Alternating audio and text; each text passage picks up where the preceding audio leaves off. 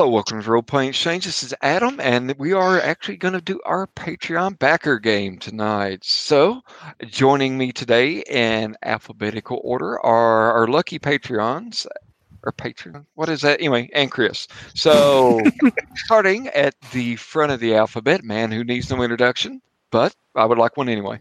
Brownie. Hi, I'm Brownie. Uh, tonight I'm playing Uurrk, a caveman, and his drive is curiosity. Awesome. I can't remember if I mentioned we were playing TimeWatch or not, but yeah, You we're playing not. Time. I did, well, whew, professionals. Awesome. So Uurrk, and Uurrk is a isn't he like a prehistoric man? Is that his character? He is, yes, he's a Neanderthal. Sweet. Awesome. Next, uh, well, you know who you are, Chris. Do I? Does anyone truly know who they are, though? Eh, That's the that's question. true. um, uh, I'm Chris, uh, the resident monster. I will be playing Dr. Leah Breen, the inventor of time travel. Self-proclaimed. And my uh, my passion is hubris. It never does come back to bite anyone else. And give of any examples. no, no. And next, Uh, Geoff, I am playing Skegg, a psychic uh, time traveling velociraptor who's wondering why he's stuck with a bunch of, of uh, hominids. Uh, yeah, why do they have to be the predominant timeline, right? And who who's really to decide who what's the correct timeline? Me. of course. And I mean, finally, I did invent time travel, therefore I get to decide. Clearly. of course. And finally, I'm Laura. I'm playing Kelfala. She's a starship pilot from Sierra Leone in the year 2312. Um, she's only 28 years old, but her main drive is exploration. awesome, awesome.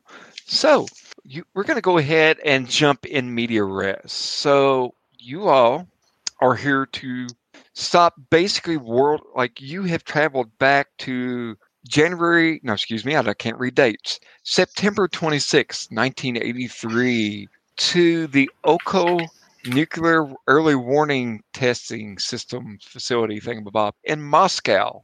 Now, this is a real place, and this is uh, an, a real event that has happened. In the actual time stream, there was a watch, watch me as I butcher Russian names. Stanislav Petrov, who worked at the air defense for, for the air defense forces, and he picked up what appeared to be a nuclear strike coming from America toward Russia. He was supposed to go ahead and hit the button and launch a counter assault of nuclear arms back onto America. In real life, he never did because he was very ballsy in his decision, and he thought that this can't be right. There's none of the other, none of the other factors that were supposed to lead into this were kind of lining up, and he thought it was a system malfunction. And thank God, in real life, he did not do this. Otherwise, America would have been nuked in 1983 because of was it solar flares in the actual timeline? I can't remember what, but there was something that malfunctioned the system. Well, for It was some- actually a rare alignment of sunlight on high altitude clouds. I know about this. Ooh. So turns out from Ural's place in TimeWatch Citadel, which actually sits in an anomaly outside space and time right before the Big Bang, it's where your base is. You picked up that nuclear war had broke out between the major world powers in 1983. You had tracked down this issue to the launching of nuclear arms on America at this exact, exact moment. So, the basic way this is all going to work out is you're you have time traveled to the base, the Air Force uh, Air Defense Base, right before this event occurs, and you're going to try to figure out what happened, what went wrong.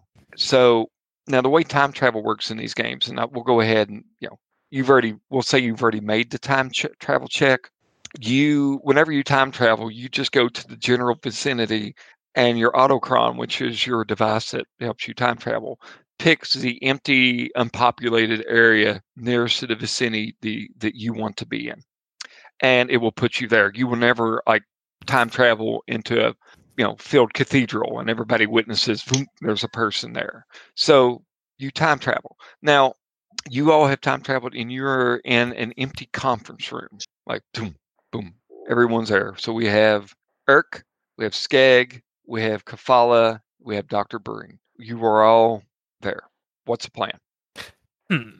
Clearly, what needs to be done is we need to get to the uh, we need to get to the reactor base, get in, talk to Stanislav Petrov, and make sure he understands that his system is faulty. We have to find out who is who has specifically specifically messed with the system and take care of them. Uurrk can talk and hefts his his autochron, which is a club, and taps it.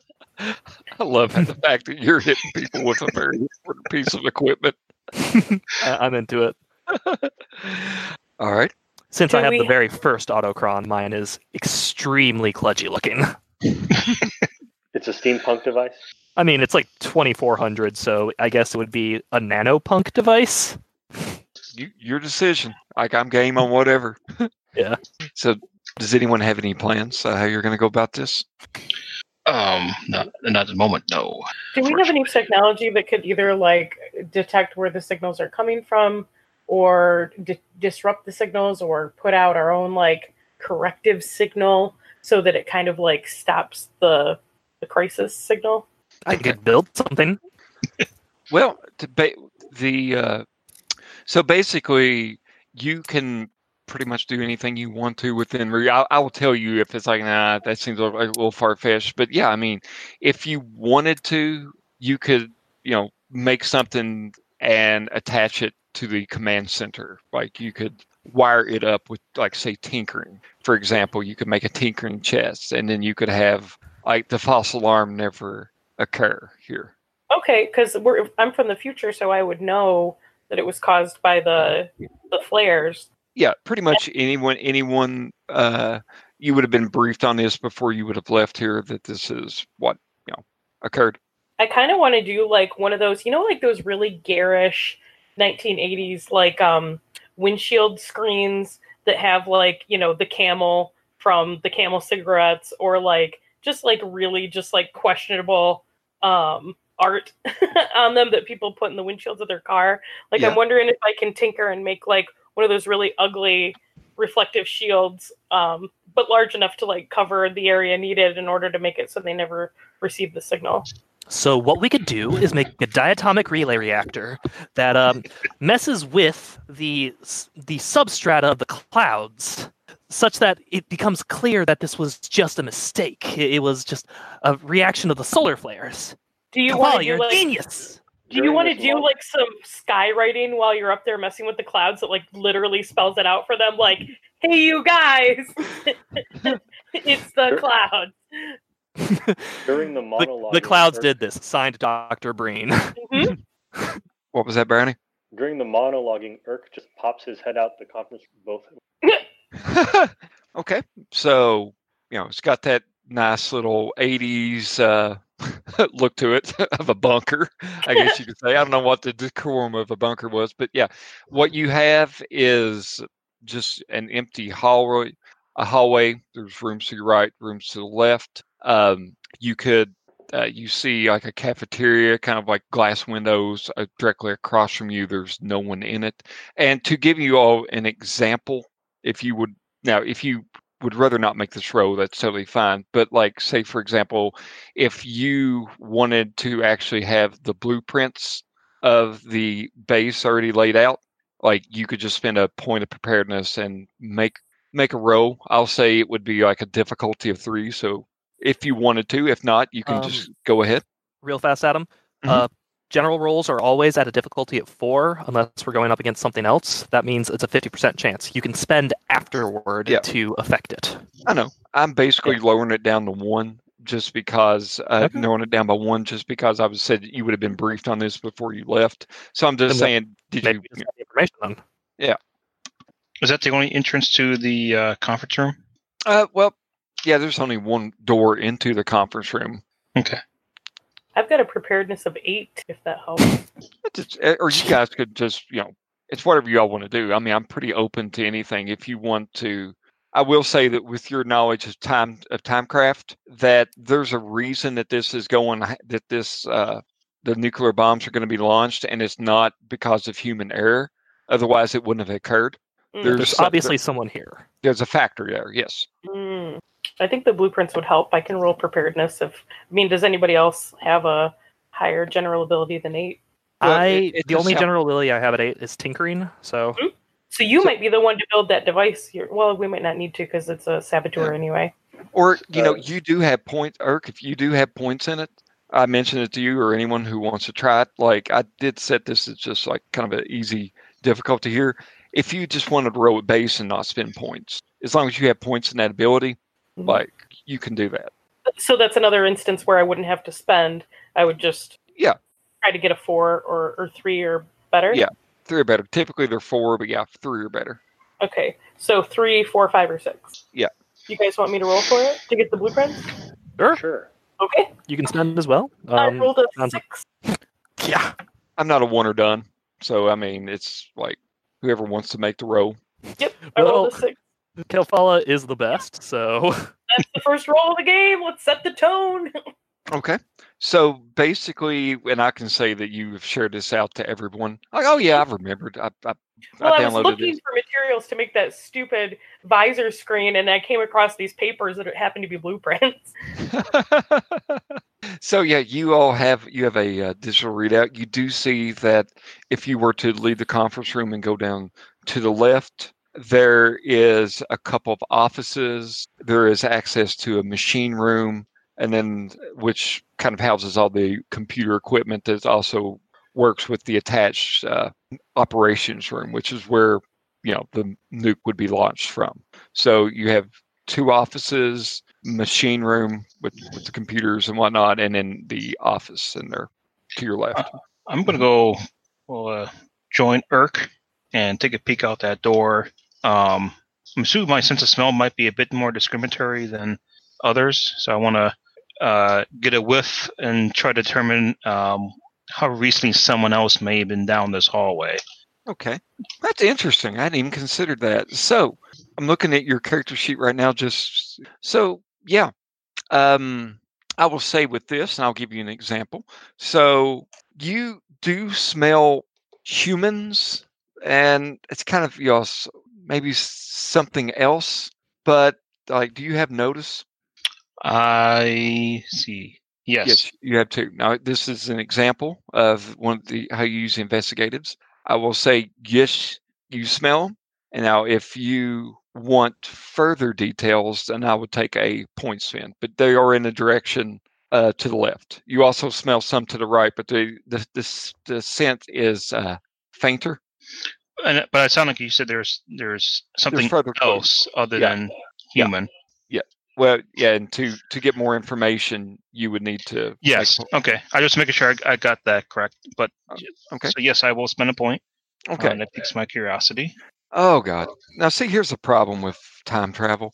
Like that, there's not just as you would know more than anyone else. There's not just your timeline that apparently is the wrong one. There is like many, many, many other timelines, and what you're smelling is another enemy that you have encountered in the past. It, there, it's pronounced the Azura, E Z E R U, but basically you know how there was always a joke that the only thing that's going to be left at the end of the world is going to be Twinkies and um, Cockroaches. cockroaches? Well, these are giant Twinkies. No, they're giant cockroaches. So they come from an alternate timeline to where a nuclear war breaks out and basically all human life is decimated and um, cockroaches rise to be the dominant species. Huh, God so- damn Yithians. so one of these one of these things is here. Yes, you do. You do smell that one of them is here. Like recently recent enough that it, that it's probably still here. Yeah. Not that it was here in the last day or so, but here now. Yes, it is there presently. Okay. Now what did they call it again? I ca- I pronounce it Azura, like E Z E R U, unless somebody can come up with a better pronunciation. I think it would be Azeru. Azaru sounds good to me. See the southern accent, guys. Like I can mispronounce everything, and then it's like, oh, look at him, he's cute. Um, Bad roaches. I like it. I mean, there was also that time at the bar where somebody thought you were uneducated, even though you have a master's degree. He also thought we were a couple, so it's like, oh, look, Chris is taking his cute dumb boyfriend out. He has shoes on him. That's a. Anyway, I digress. I apologize. Um, I will, uh, at least to uh, Uurrk, uh, kind of whisper Azura, just to let you know that uh, they're here, or at least someone is here. I make an angry face and pantomime antennae.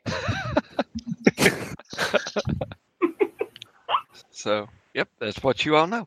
Plan of action. So I guess you po- posted in the uh, the Discord or whatever we have. Yeah, you're. t- we- We can say that your. Uh, what's Psychic the- TechNet. Yeah, your TACnet, which was uh, God dang it, I'm using a Tether. touchpad. Your yeah, your tether. I get it in Autochron backwards sometimes. Your tether, they're all linked, so yeah, you can share this stuff out. Okay. Sorry, y'all. I'm feeding my pets real fast.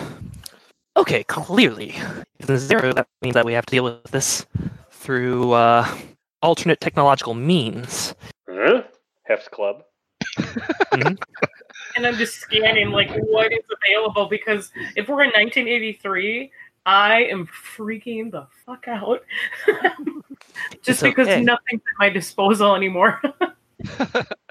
I I think we're actually from the same time. I am just a crazy scientist, so you might be could a sorta- hundred years ahead of me. I'm like 2312. I actually don't have a specific origin time. You go. I'm just the inventor of time travel. There you go. I'll take it. Yeah. So what do you want to do?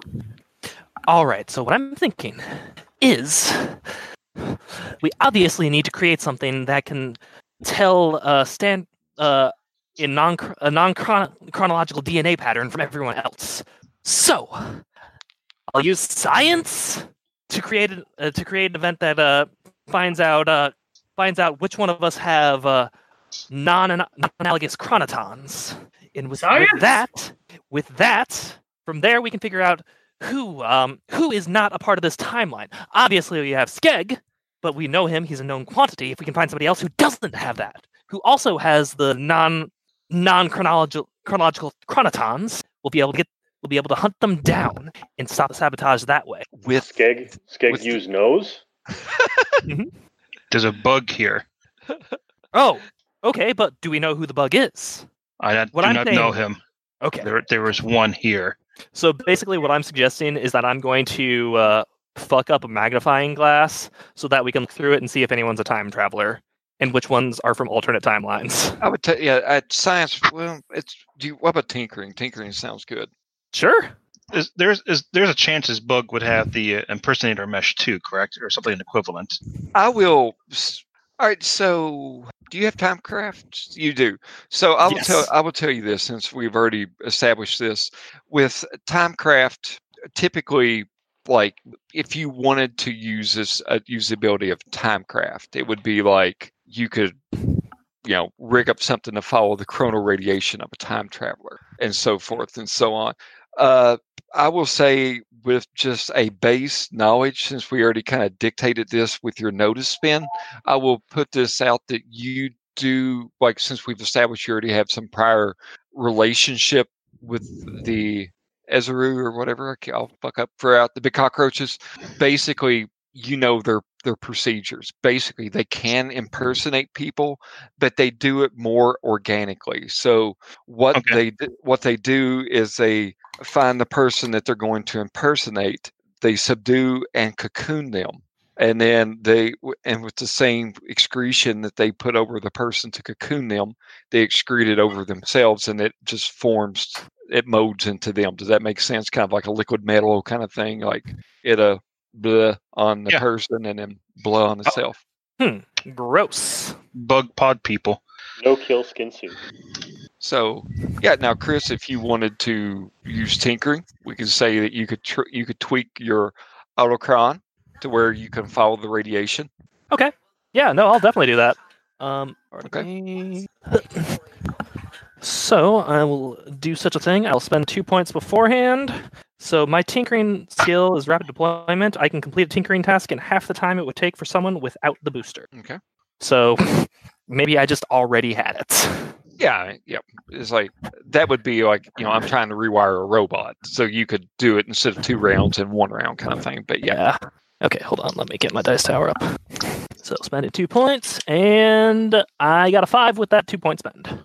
Oh yeah, definitely. Yeah, you're you uh, tweak your autochron or your tether, excuse me, just a little bit, and yeah, you are picking up uh, radiation signals down to toward the uh, conference room area, and you're also picking up a slight like variant.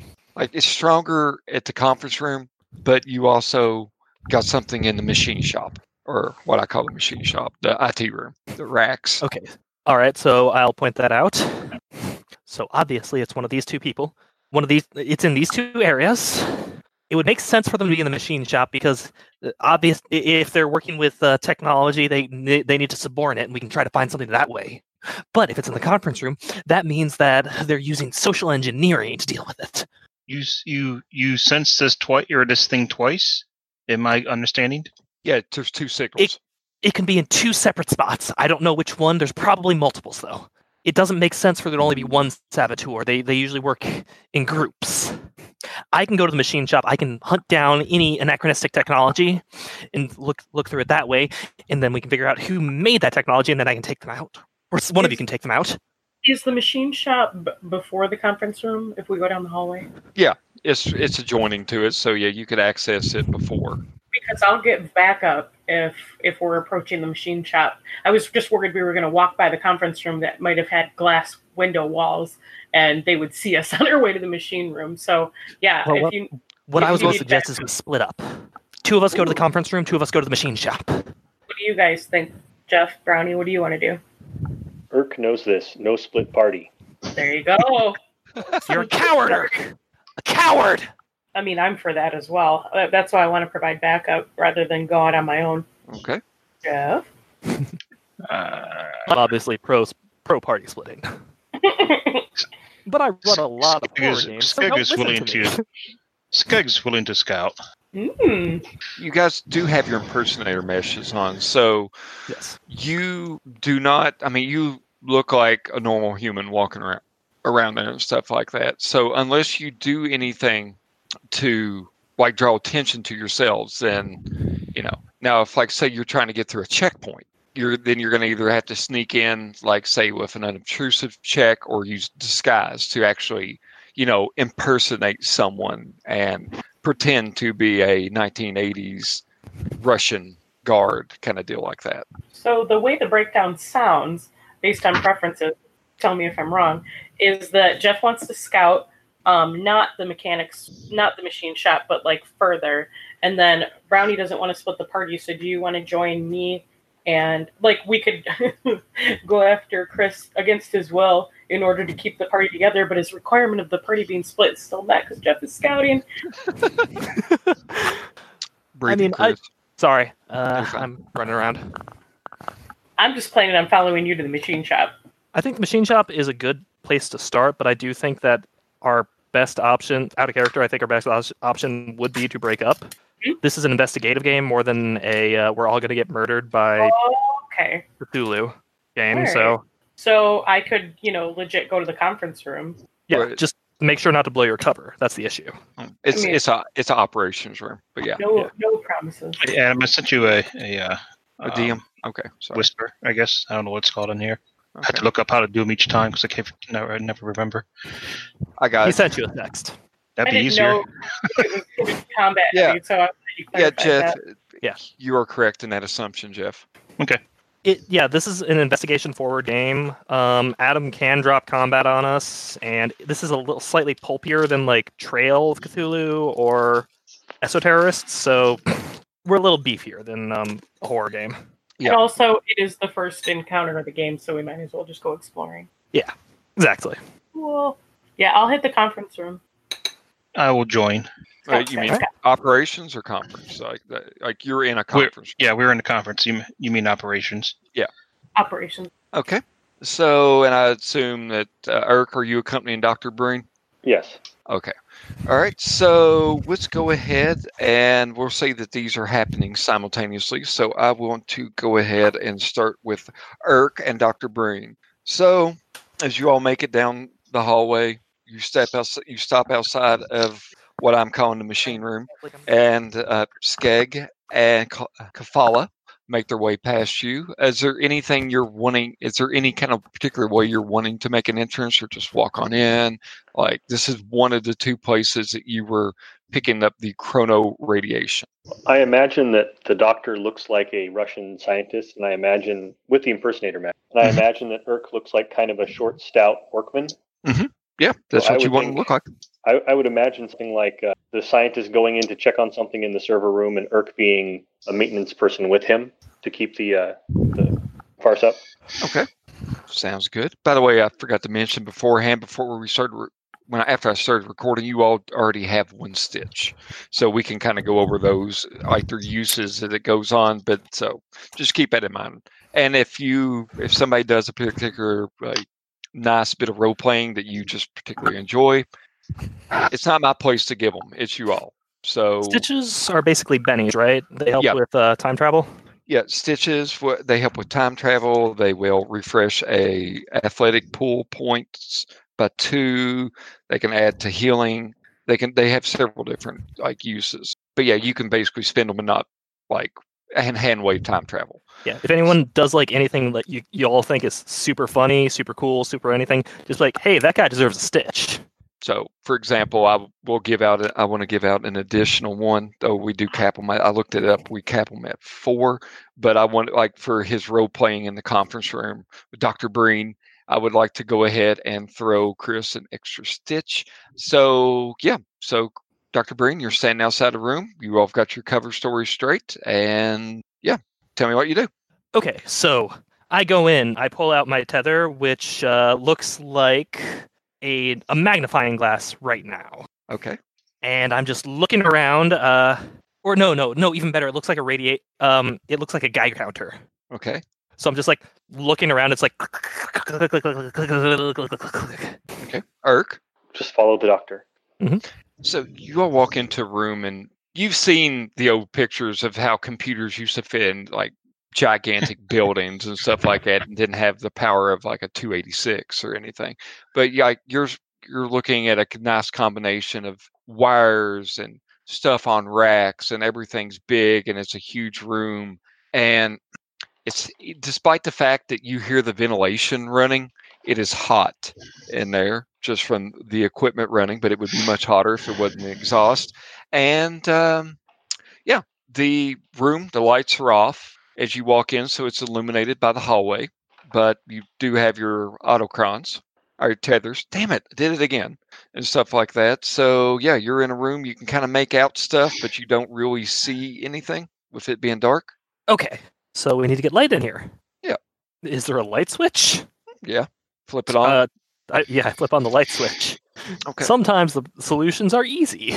and what you see in there is in the far corner and there was uh in uh, up against the wall you see i kind of always like thinking of it like as alien in, in terms of aliens like how they cocoon people on the walls and stuff like that you see a man covered in this stringy uh rubbery looking stuff and he is uh just laying there with his head down in a almost jesus christ pose on the wall All right, we found the person that uh, they're impersonating. Let's take a look at it.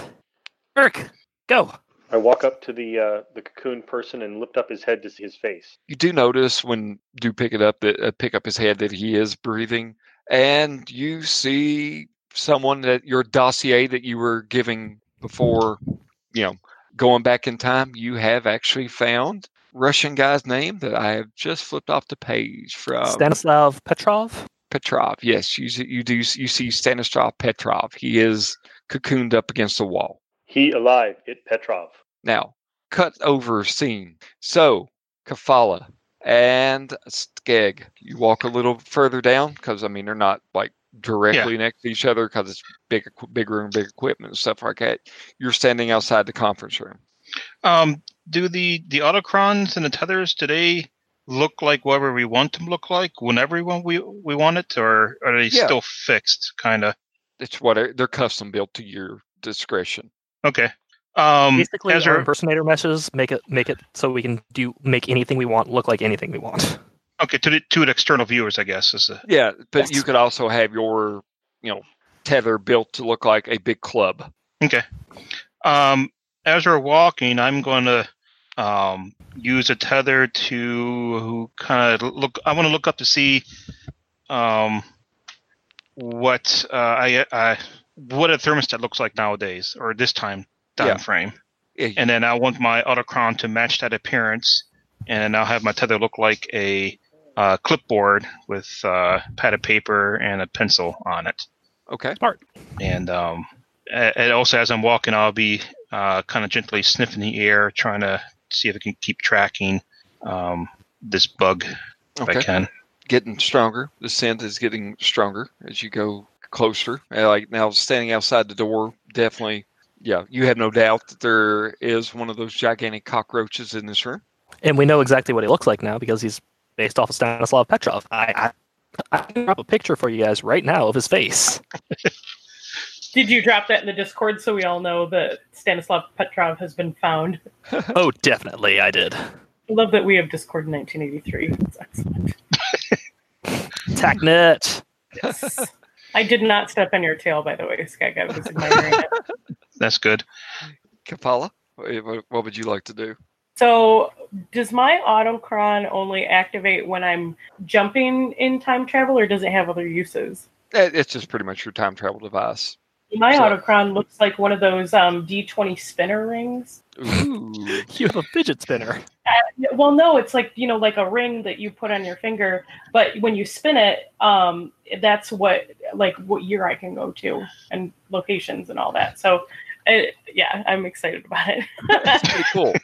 um, I decide to not nope out on this situation, but um, since I've never, player wise, I've never been in this uh, situation before. Character wise, I'm wondering if I've had any bad experiences in my past with these uh, cockroaches.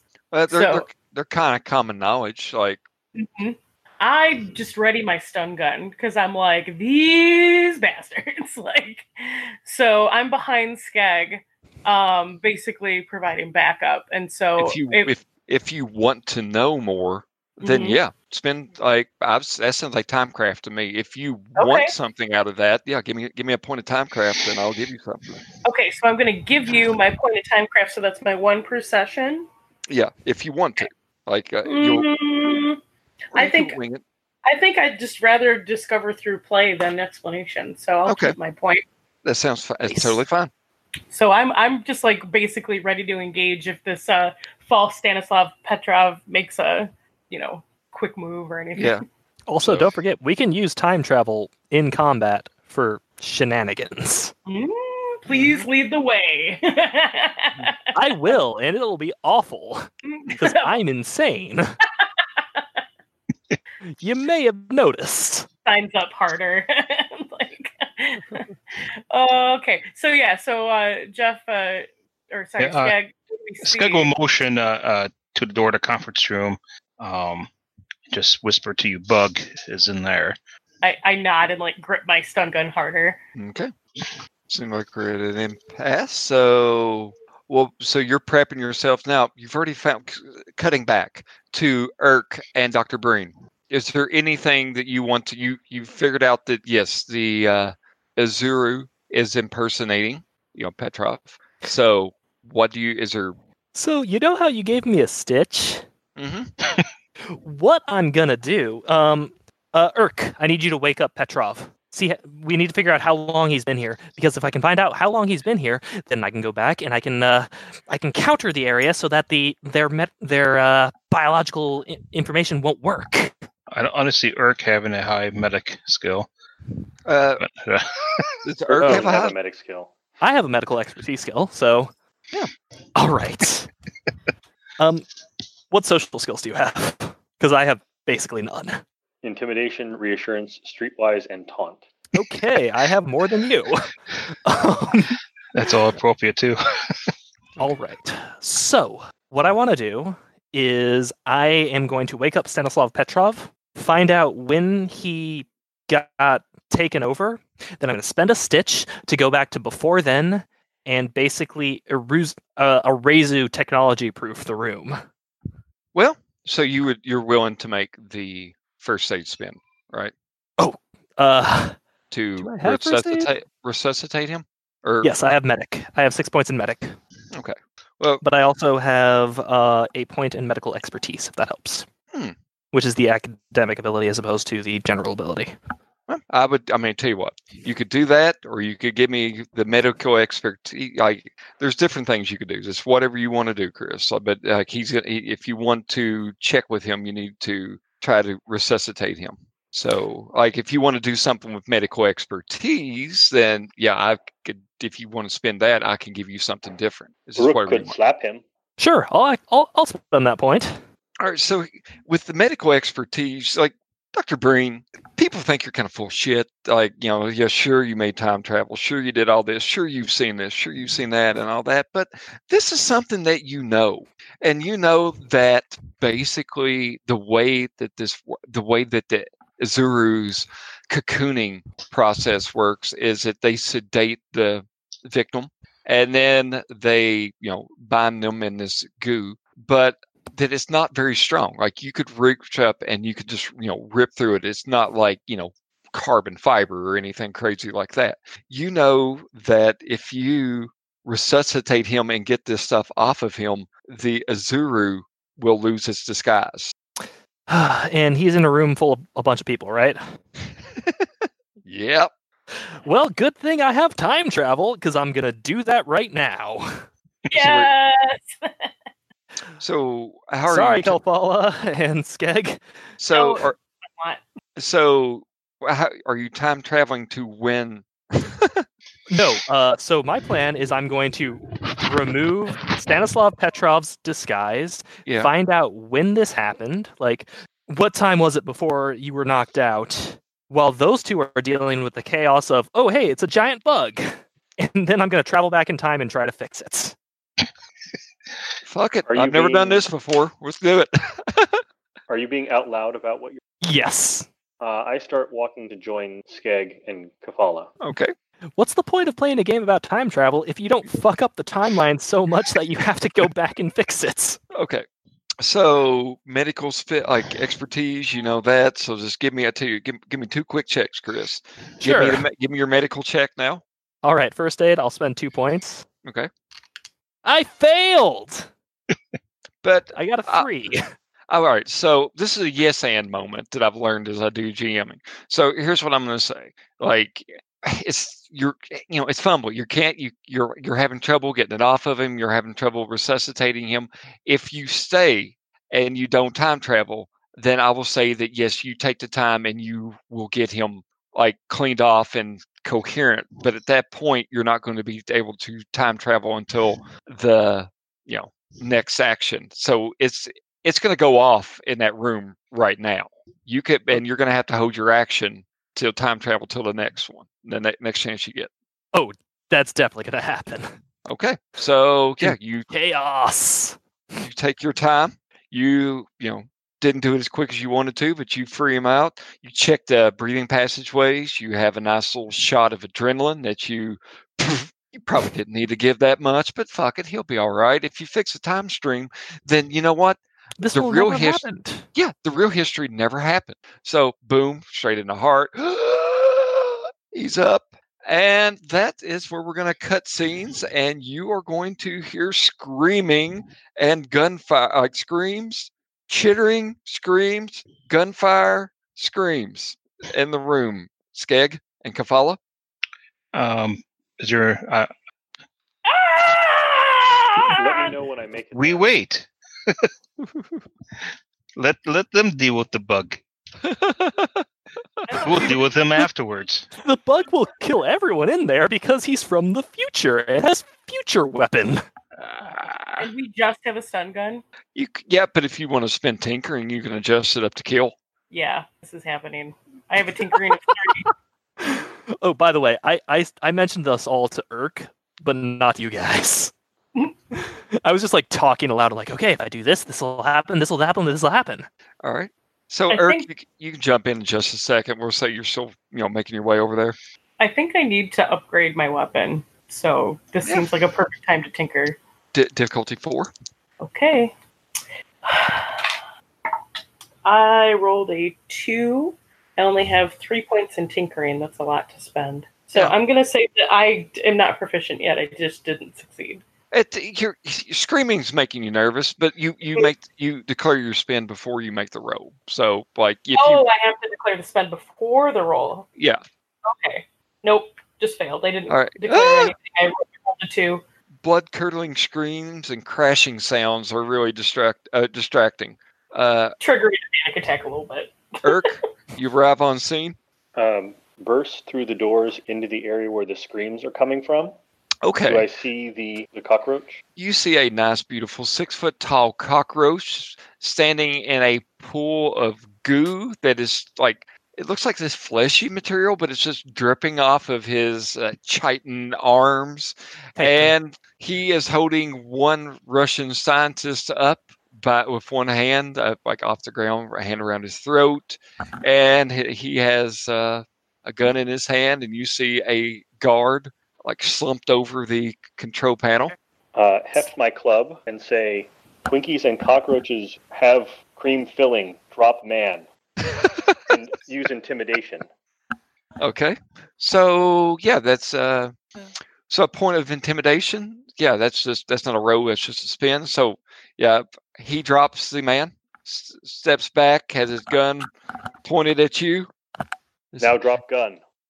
and now he's going to he's not dropping it he go future mine and uh what's your athletic set 10.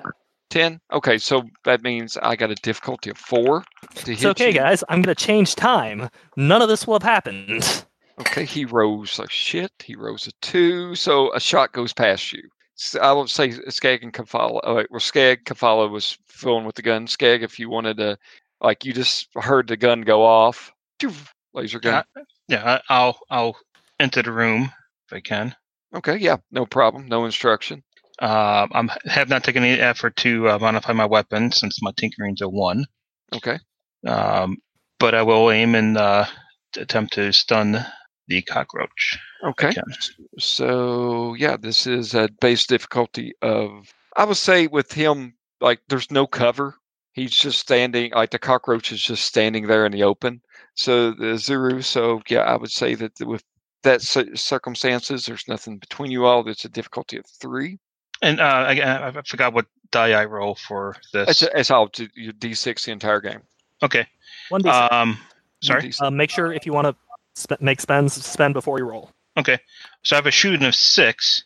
Um, spending a point probably wouldn't that be a bad idea? Okay. So yeah. So whatever you roll, add one to it. Okay. And I want to low or high. Uh, you want to roll the number four or above. Okay. So I um I had a point, and I get a four. Okay, yeah, you definitely hit. And let's see. And I have that's got to hurt for scuffling. Uh, my minimums or uh, scuffling would be would be a melee, wouldn't it? Correct. Yeah. Yes. Okay. So it doesn't doesn't do anything here. okay, yeah, it's, it's kind of a smaller room, so I mean, this, this is kind of your your taser kind of uh kind of gun here. So yeah, you inflict damage on him, like it hits him, and I, I say you you can move, say you're moving towards cuffling, but I, I'll stop with the action. Uh, Doctor Breen, yes. thank God you all have translators. So he's like, "What happened?" What time was it when you uh, were knocked out? Well, I was, I was, it was, uh, I was just finished. I was having a smoke in the. I don't the- care what you were doing. What time was it? Oh, oh, sixteen hundred o'clock. What day? What day is it? What day is it? It's it's uh, twenty six. Like I, yeah. So it's like today. Okay. Yes, September twenty sixth. Okay. Once I get that information, I am going to uh, use a stitch to go back in time to about an hour before then. Okay.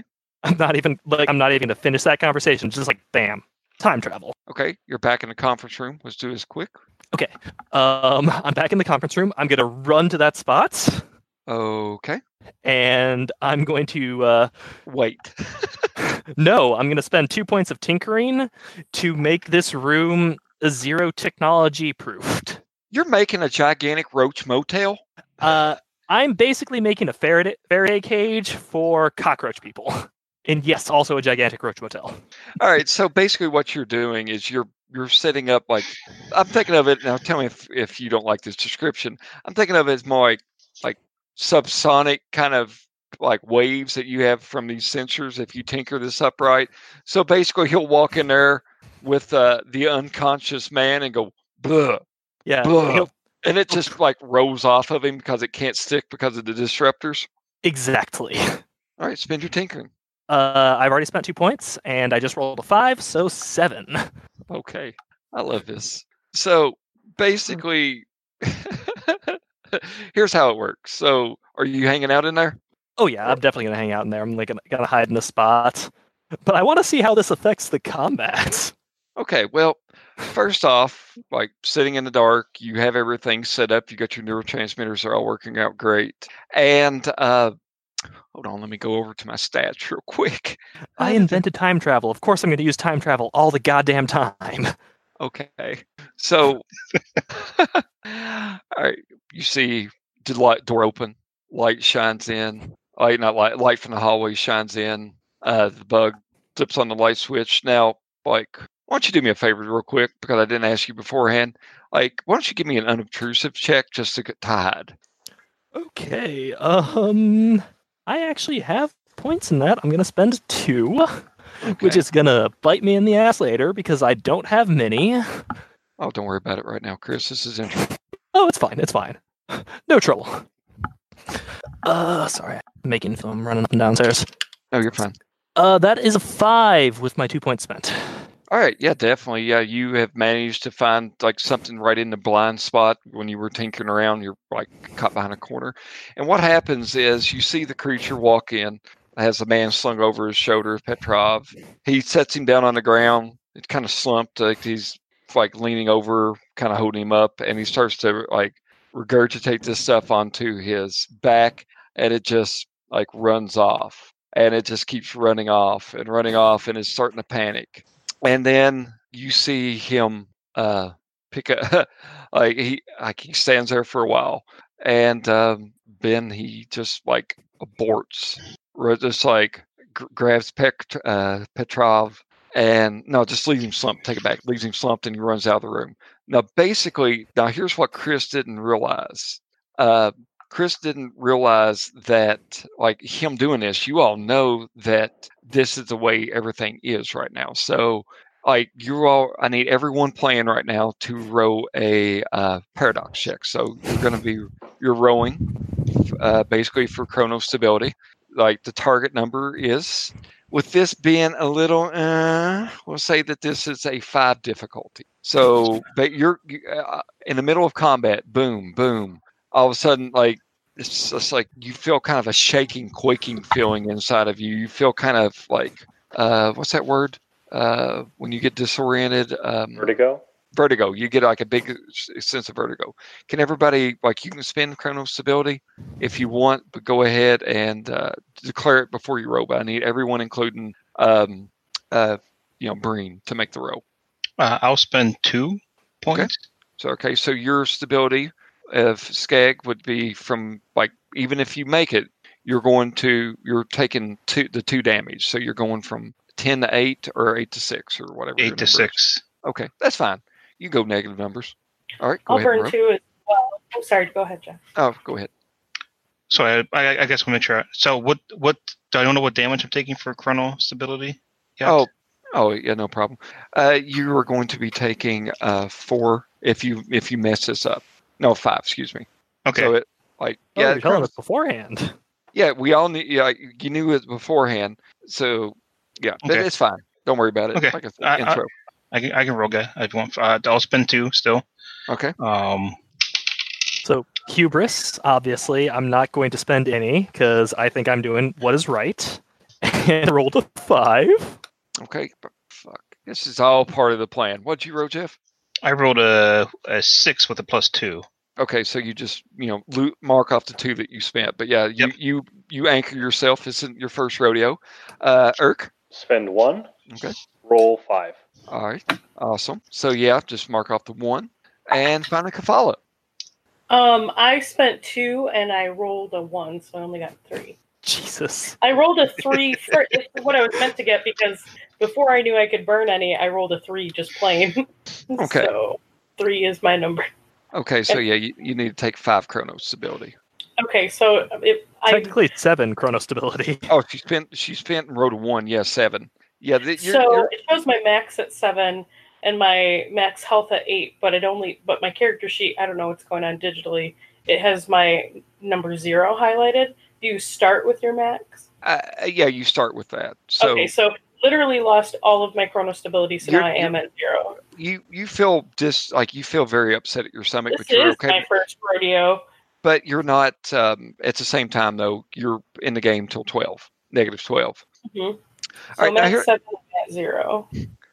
So this is the most interesting fucked up thing, and it's, it's beautiful. I've never had this problem happen. So basically, what you what you see is you see the creature get hit. Like it's got the shot from Skegg. Like the wave hits everyone. You're like you know teetering. Uh, Kelfala. It's really you kind of almost like go down to one knee. You kind of lean over, and I'm then you all, nauseous. I'm nauseous. you I'm look up nauseous.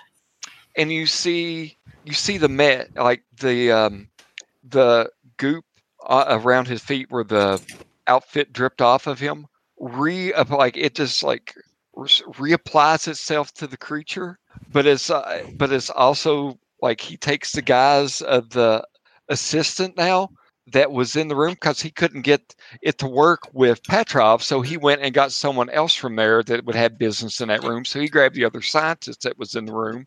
So now he's impersonating that, but that scientist see like that guy's not here anymore, and like it just rocks him, and he like the creature like the the paradox that you've created like he has all of a sudden assumed someone else's form but he's already assumed that so you've just hit him with a huge bit of chronostability i will say that uh, he has uh, dropped his gun and doubled over on the floor and going back to uh, i guess Skegg or yeah no one Skegg Uurrk Uh, while he's disoriented, yell "cream filling" and spend three scuffling. All right go for it and are you going to introduce him to the business end of your club Autochron solves many problems. uh, awesome Uh, so spent three scuffling, rolled a six. oh boom you crack you crack it right over top of the head I have a question. Yeah.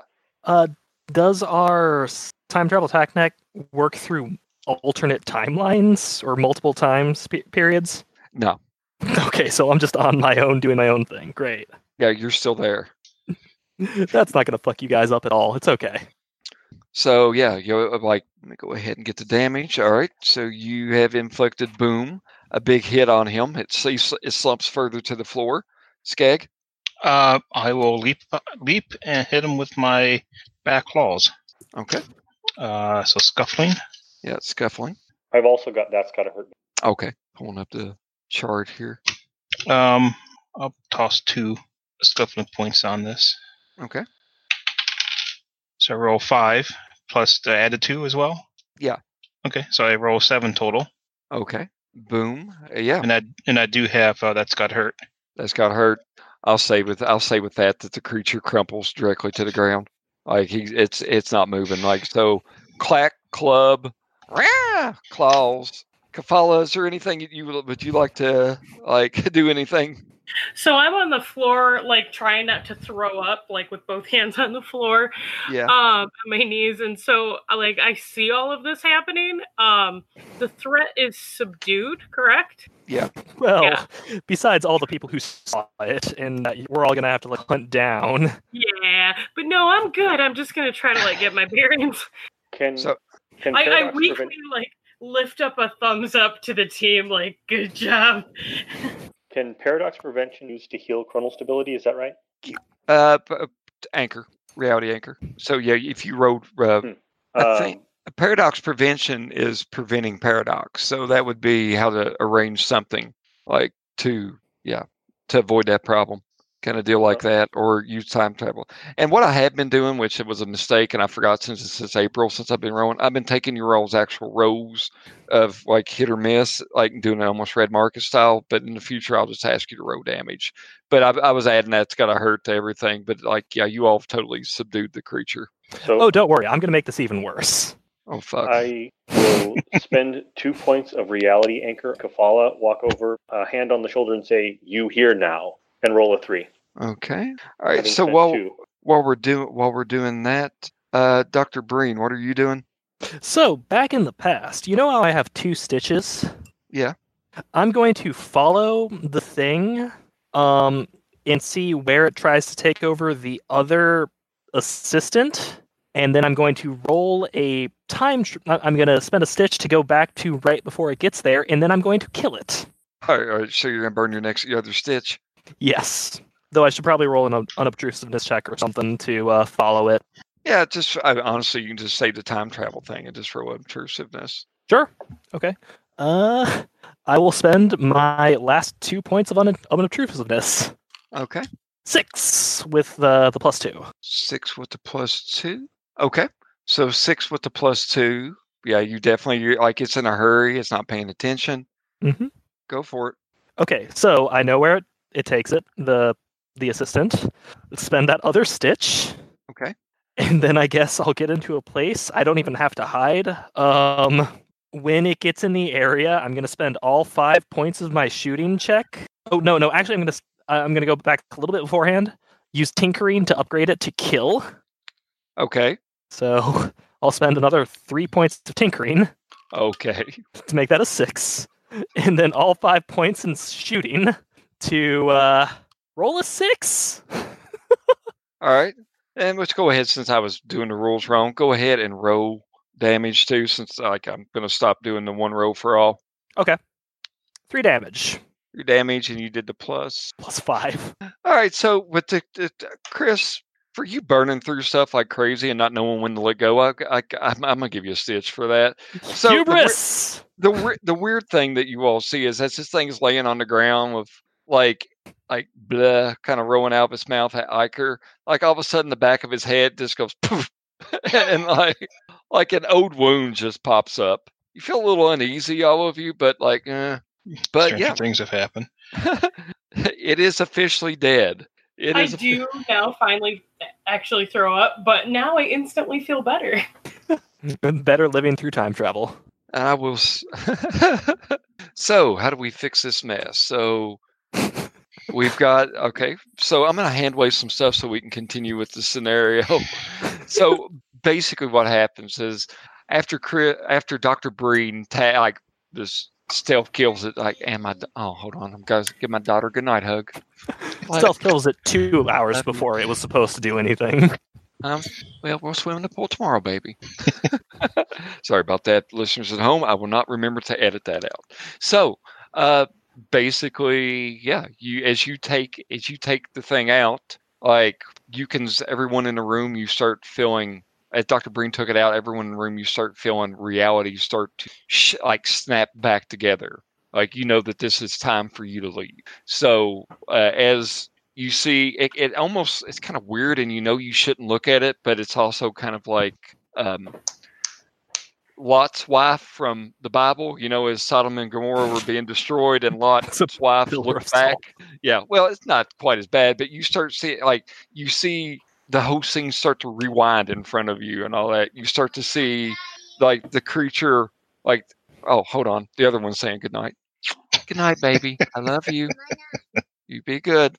I, I promise I only have two children. all right, so you start to see it all rewind. You start to see the creature, like its head, like it does this weird thing, like where the hoe in the back of it kind of raises up and ah. then ra- and kind of goes back down, like it can't decide what's going on. It stands up at the same time. The goop comes like flies off of it. It goes back on of it, and I'm gonna need everyone here. You see the the scientist like zoom back into his arm. You see the shots. You see all that. Like so, it's time to make a time travel check. You all need to go back to TimeWatch Citadel. Um, so basically, if you want to row again, oh, by the way, uh, uh, I forgot to tell you when you did the reality anchor brownie, it's a two for one thing. So Mhm. when you used it on Kelfala, you restored four points of her because you spent two points of uh, reality anchor on her, and it same's for first aid. But if you did that to yourself, it's only one. So if you like you shot got shot and you first aided yourself, it's a one per one point ratio. Uh, but yeah, so So I I have need four chrono stability now. you have four chrono stability, and I need you to make either a time check or you could hand wave it with your stitch. If I don't make my check, does it all just revert back? He'll take damage, basically. Uh, you Mm, I'll just or Oh. you're you're making a time travel check, difficulty four, loss of four. So if you spin the stitch, like you hand wave it, and if Just you, for the purposes of saying thank you, I will use my stitch. okay. Hmm? All right, so you time travel out. Uh, what about you, uh, Skegg? Um, I'll try time travel out. All right, are you stitching or are you rowing? Um, I'll roll. Okay. Is that Chronos stability? Is that correct? Yeah, that's what. So if you can spend to modify, or you can just when you go to bed, honey, you're supposed to go to bed. Uh, uh, yeah, you could either row it or at base or spend points to modify it. Uh, what's the difficulty? It's four. Four. It's Okay. it's a four four. So Uh, you I'll just roll. Yeah. Uh, three. three. Okay, so you take four chrono stability. Ouch. Okay, and what about you, Uurrk? I'll just use my stitch. Okay. Awesome. And finally, Kelfala, you said you did that. So it's kind of different for you, Dr. Breen. You're not like seeing all this happen, I'm not in you're- pure paradox town. but you're you're starting to feel reality like s- start to snap completely uh, snap together and you get like a warble on your um, tether telling you that uh, your your team has is returning to TimeWatch Citadel. Okay. Um, I guess I will also head back home. Okay. Now let's let's do some like rowers. Like mm, no, you you got to roll. You're straight up rolling. Yeah, I'm straight up rolling. I'm not gonna spend that stitch. Okay. Uh, I got a six without spending any on chronal stability. It's almost like you made this shit up, isn't it? Okay. Do you want me to take a picture? I will. No, not Chris. I believe you. I invented time travel. Okay. So here's what I would like you all to do real quick because I want to encourage you all to give each other stitches and stuff like that. I want you to just in a brief little description, not a conversation, like say you're meeting with your handler, Dr. Diamond Lighthall, who is a uh, he was a snake oil salesman back in the 1880s in the west, wild west of America, but he sometimes found his way into time travel. You know, but like as you are addressing this young man with blonde hair and slight Native American features. Uh, what are you going to say about your team, the team member that you're going to give someone a stitch to? Like, what was something that they did good or did bad that was like role playing wise? So let's go ahead and start with hmm, Uurrk. Uurrk, like, what happened? Like, guys, it's a successful mission. Congratulations. Like, uh, what happened on your mission? Debrief me. Green, talk a lot, not listen, disappear. Cream filling. All right. does, that, does that sound like he deserves a stitch, Chris? Because I think he does. Yes, for I- sure. Every time he talks like that, it's beautiful. Thank you. Uh, all right. Uh, Kelfala. Kelfala, do you what would you like to mention on the action uh, about your co another of your coworkers on the action after action report? Um, so all I know I should be thanking the person who saved my life and sanity. Um, but I can't get that gleaming velociraptor tail out of my mind. Like I was bewitched. Um, and so as um, I basically keeled over on the ground as I, you know, lost my chronal stability, the tails just like burst into like uh like a kaleidoscope of just beautiful colors. And so i'm just i'm a little i'm a little like disoriented and then brought back and it's just pretty much Skegg is like where it's at right now i'm just like okay whatever that one does like i want to watch it okay. There's your point. Add a you know stitch back into it. Uh, Skegg, you vixen siren, you. witching s- tail That is a sexy ass velociraptor. it's not even like a sexual attraction i'm just like enamored it's like more like romance than sexual I agree. It's Philos. We don't have to explain this to your daughters by the way No, no. Uh, s- I, I, I smelled bug. Uh, Uurrk and I found it and killed it. Uh, crazy human doctor uh, uh, was skipping through time, changing things as we uh, fought it. Uh, her females aren't as sturdy as mine. Okay. And finally, Dr. Breen. They were not actually thinking with time travel. which is fine, I suppose, but we really need to bring up the standards of the agents around here. Figure out what the problem is, then travel back. That's the issue. Um, Is this That being said, I think- altogether? that being said, I think Kelfala had some very good ideas. Too bad I had better ideas. Bastard to the end. I mean, I don't see a problem here. I, I really didn't have the capability to pull off any of my plans. Alright. Is So- the debrief happening altogether? no, it's individual. Oh my Alright. god, if it was happening all together, you, you would all just stone me. I would just So- be making the talking symbol with my hand behind me, if that was the case. Listen, I had a drive and it was called hubris. Love it. So yeah, like in the future, yeah, whenever they do something like that, like go ahead and give your co your co-player a point. Now, I want Oh yeah, like no, said, Kelfala gets the point for that. Oh, definitely. Well, everybody's got a point. We're doing great. Uh, so, tell you what, with that being the introduction to this, and I want to move on. So, that was our little tutorial. It took a little while. Um, kind of wanting to say this. First off, you're like, you know, the best part about time working for a time travel agency, you can make all the time and, and stuff like that. So, you have some time for some R and R. So, in a quick little description, tell me. And by the way, mechanically, what I'm saying is, I will give you back eh, for the rest of like I'm going to refresh your chronal stability and any of the athletic abilities. Now, investigative stuff that's on the left hand side of the character sheet does not refresh, but we can say any of like the tinkering, the scuffling, any of that kind of stuff. Your chronal stability it goes back to the base of what it was. So, uh, Skegg, what do you do on your R and R? What does Skegg like to do in their in their downtime? Is there a limit? No, like you can I'll go back travel to uh, the Cretaceous period and spend a couple weeks hunting and living among uh, that time frame. Ah, getting No back to- humans, no mammals. getting back to your roots. What about you, Uurrk?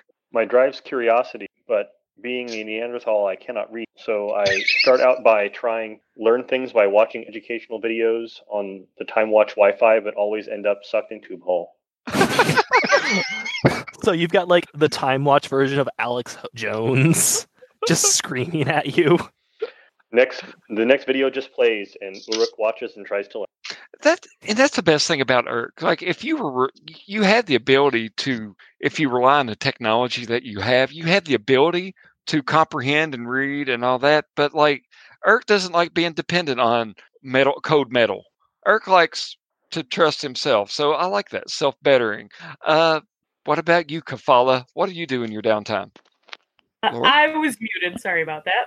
No I'm gonna go on a vengeance vacation. Um, TM, and uh, basically, I'm going to try to literally kill as much time as I possibly can at the cockroach planet. Like, I'm just gonna go try to do a Doom level of the cockroach planet, and I'm gonna do it until my face is beaten into a bloody pulp, and then I'm gonna rewind time, and I'm gonna do it again, and then I'm gonna rewind time, and I'm gonna do it again, and it's just like it's like Groundhog Day with shooting these cockroaches, where I finally had time to tinker the weapon of my dreams. Do I get to take it back with me when I'm done with vacation? That seems healthy. That seems like you all know what you have to do now that you've heard her do this awesome explanation. ah, give yourself another stitch. Okay. Yeah, that was good. That was really good. All right. Now, like you know what? Since it's narratively done, you know what? Yeah, you have a you have adjusted the setting where you can easily toggle between stun and kill. So stun, more close range. I'm in a room close by together. Kill, got a little more distance on that thing. So yeah. And finally, Dr. Breen. What does the person who knows everything do in their downtime? Well, what just happened was insane. What what I just heard um, Kelfala doing was insane. So I'm going to do something totally normal, and insane. I'm going to go back in time to when I invented time travel, and I'm going to uh, build up my reputation even more, so that everyone knows that I am the inventor of time travel. All so right. go on a circuit then. oh yeah, oh yeah. No, I'm I'm basically uh, I, I'm basically a failed presidential candidate making millions of dollars talking about how I failed presidency. God, guys, I just received a sign. I'm doing a shitty job. My daughter just went to the bookshelf and picked up a Terry Goodkind book that my wife had of, of Wizard's First Rule and handed it to me. Please tell me I'm not doing this kind of schlock. Oh God, why do you have Wizard's First Rule? I don't know. I just before I read it, and it was all cringy. But um, which we're not going to go over that. All right, but so you have your R and R, a nice right. Some of us come back a little more rested. Some of us come back a little more ready to kill. I have like muscle definition now. Like that's how busy. Like picture Rambo after Vietnam. Like it is cathartic. so you all get Somehow I come back with an even bigger head. you get you all get a message uh, to meet in the conference room at uh, the Citadel, TimeWatch Citadel. So you all show up. You find your handler, as I mentioned, Doctor uh, James White uh, Lighthall, i.e., the Diamond King, because he like look. Man could smell, uh, smell, could sell uh, ice to an Eskimo, as the old stupid expression goes. But he has a very slick silver tongue. But he also has a very wonderful sense of style. Like he has the best synthetic looking diamond jacket that you have ever seen. I mean, it looks like something that Macho Man Randy Savage would have wore back in the 80s during a heyday of WWF wrestling there. Wait, was this the 2380s or the 1980s or the 2280s? Because we've had Macho Man Randy Savages in all of those eras. That's true. And we also did have Muscle Man Randy Savage pass away right before the rapture. So maybe Skegg has something to do with it. Uh, never mind. That was kind of corny. I'll move on. Gen- uh, You, ladies, you, gen- you never know. ladies and gentlemen, uh, times changed again. but it, hey, at least we got job security. This time, America's going to go. Uh, the nuclear war is going to break out in the 1960s and across the world. Uh, usually, when it happens in the 60s, that means somebody has tried to assassinate Hitler. And for those of you that don't know, I think I end up explaining this in every TimeWatch scenario. Like for some reason, if anyone goes back and like stops Hitler, then nuclear war breaks out in the 60s between all the major world powers. Like so if you uh, like you actually if you get shit duty like a certain ape detective uh, or an ape and a uh, 1970s detective from other TimeWatch games then you get sent to do dirty work of protecting hitler as horrible and morbid as it sounds so for some reason you can't fix that but every time time travel gets invented somebody always tries to go back and obviously drop a box of toys into a toy sorry, sorry uh, somebody tries to go back and assassinate Hitler. Look, this time it we've got we got Germany, 1940s Germany locked down pretty tight. We know that it's not an assassination attempt on Hitler. There's something more complicated than that. It's it's the eggheads and analysis have declared that they are they're starting to pick up time ripples as far back as 1865 in Munich, Germany. I need you all to go there and uh, find out what's going on and then take care of the problem. So, war in the 60s, time ripples are beginning in the in 1865. Things are starting to really kick in. All right. Uh, does anyone have any points in contemporary history? Oh, you can do that when you're there if you I want. do. but I have. A, I have one. Go ahead if you let's want to. So I'm just trying to acclimate myself what's happening in Munich, 19 or 1865. Okay. Do I have to spend a point for that, or is this just my like common knowledge? You're are, you're using uh, investigative ability, or what was it you were using again? What I was asking is if do I need to use the point to know because I have Yes. a point in it. Do I already know what? I would happened? say with the, with you already having a point in it. Do you have contemporary yes. history?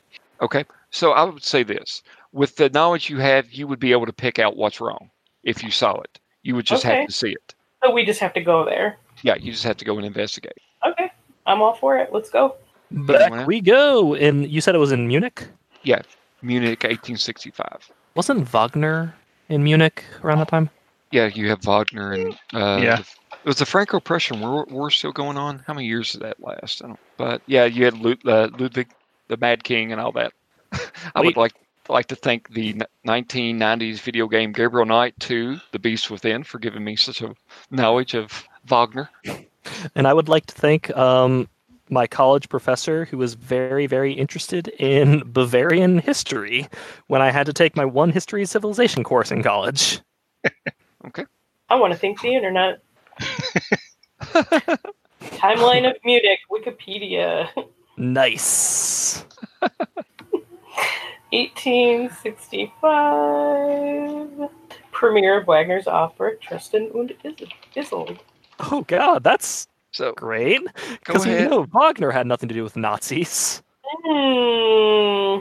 go go ahead and give me at uh, if no one else is doing anything. Let's say go ahead and do the uh, time travel uh, check. So you could either spend your stitch or make a uh, it's a four four. So four difficulty, four lost. I only wait. Did my time stability, chronal stability, get? You said it got brought back. up yeah, to uh, you you had the most weird, relaxing vacation. Like, Mhm. yeah, you're you're doing pretty good. I mean, HR has some questions, but you know what? You were basically a 19th century imperialist in like the 27th century. So good job. Mhm, I have learned nothing. But you feel better about yourself. Yeah, I'm gonna spend a stitch. We're gonna definitely get Oh, back yeah. to this area because I need to be there to see what's happening. Uh, I'm just random rolling. Okay. Rolling as well. I'll roll as well. Okay. Uh, A five. Okay, you're good. Five. So Adam, um, I have good news about our the dice tower. I'm going to give you next time I see you. Yeah. They're very lucky. Did I get? Uh, I can't wait to see it. Did I get? You're the one rolling that- like the number of the beast all day long. It's like six six six. I just rolled a four. What did I get put on mine? By the way, was it the? I know it was it Viking. Was it the tree or was it the Mountner or the hammer or what was it? I can't remember. Um, I think you did Yggdrasil. Yggdrasil. Yeah. Okay. The tree. Yeah, Noah didn't do anything. I did Ouroboros. Lorme did Yggdrasil, and I think you did Yggdrasil. Okay, cool. Awesome. Uh, you got to see. Uh, well, Chris, post the picture. They're beautiful. All right. So Oh, sure. for real, real quick bit of role playing here. Like time travel looks different from everybody when they do it. It's just it kind of attunes to you. So what does time travel look like to each of your characters? So Uurrk, what does it look like when when he time travels? What does Uurrk see? It looks like a stone cave painting wall that begins to, and then I walk in, I join moving figures. Oh, it's beautiful. Awesome. All right, uh, Skegg. Um, I my I guess my consciousness will shift through other creatures um, that are of the time not timeline I'm moving through. Um, however, whenever I get to where I'm going, uh, my form uh, comes with me and then emerges from the creature that I last was in. That is so awesome. It's almost like you're that big whale shark in the ocean that swims with his mouth open, and you're just like taking in all these experiences, and then wind up there without eating people. So that's I cool. would vote that Skegg gets a stitch for that because that was beautiful. It was. And uh, let's go ahead. This is the order I have your all names written down. Uh, what about you, Kelfala? So when I spin my um, time travel ring, it basically makes a projection that looks like a round uh, portal that I can uh, jump into, and then I basically go flying through this tube that it's like that ride at Disney where like you're moving slowly on the tram, but like the Yeah. the images are on the screen all around you in the tube, but the images change depending on what I'm like particularly um, subconsciously fascinated or obsessed with at the time. So, Yeah. like, if it's puppies, it's just going to be like a screen of puppies surrounding me in the tube. If I'm obsessed with uh, Skegg's tail in kaleidoscope form, it's just going to look like that as I just like go through this like wormhole tunnel, and then um, it just uh, shoots me out, out the other side, and it makes a sound like one of those um, noisemakers at a party. So every time I exit the tube, it's like like just like an- announcing my arrival like a birthday party. oh my god! And there's a little bit of like delayed confetti poof. that is the absolute worst, and I will also nominate a stitch for you. that is great.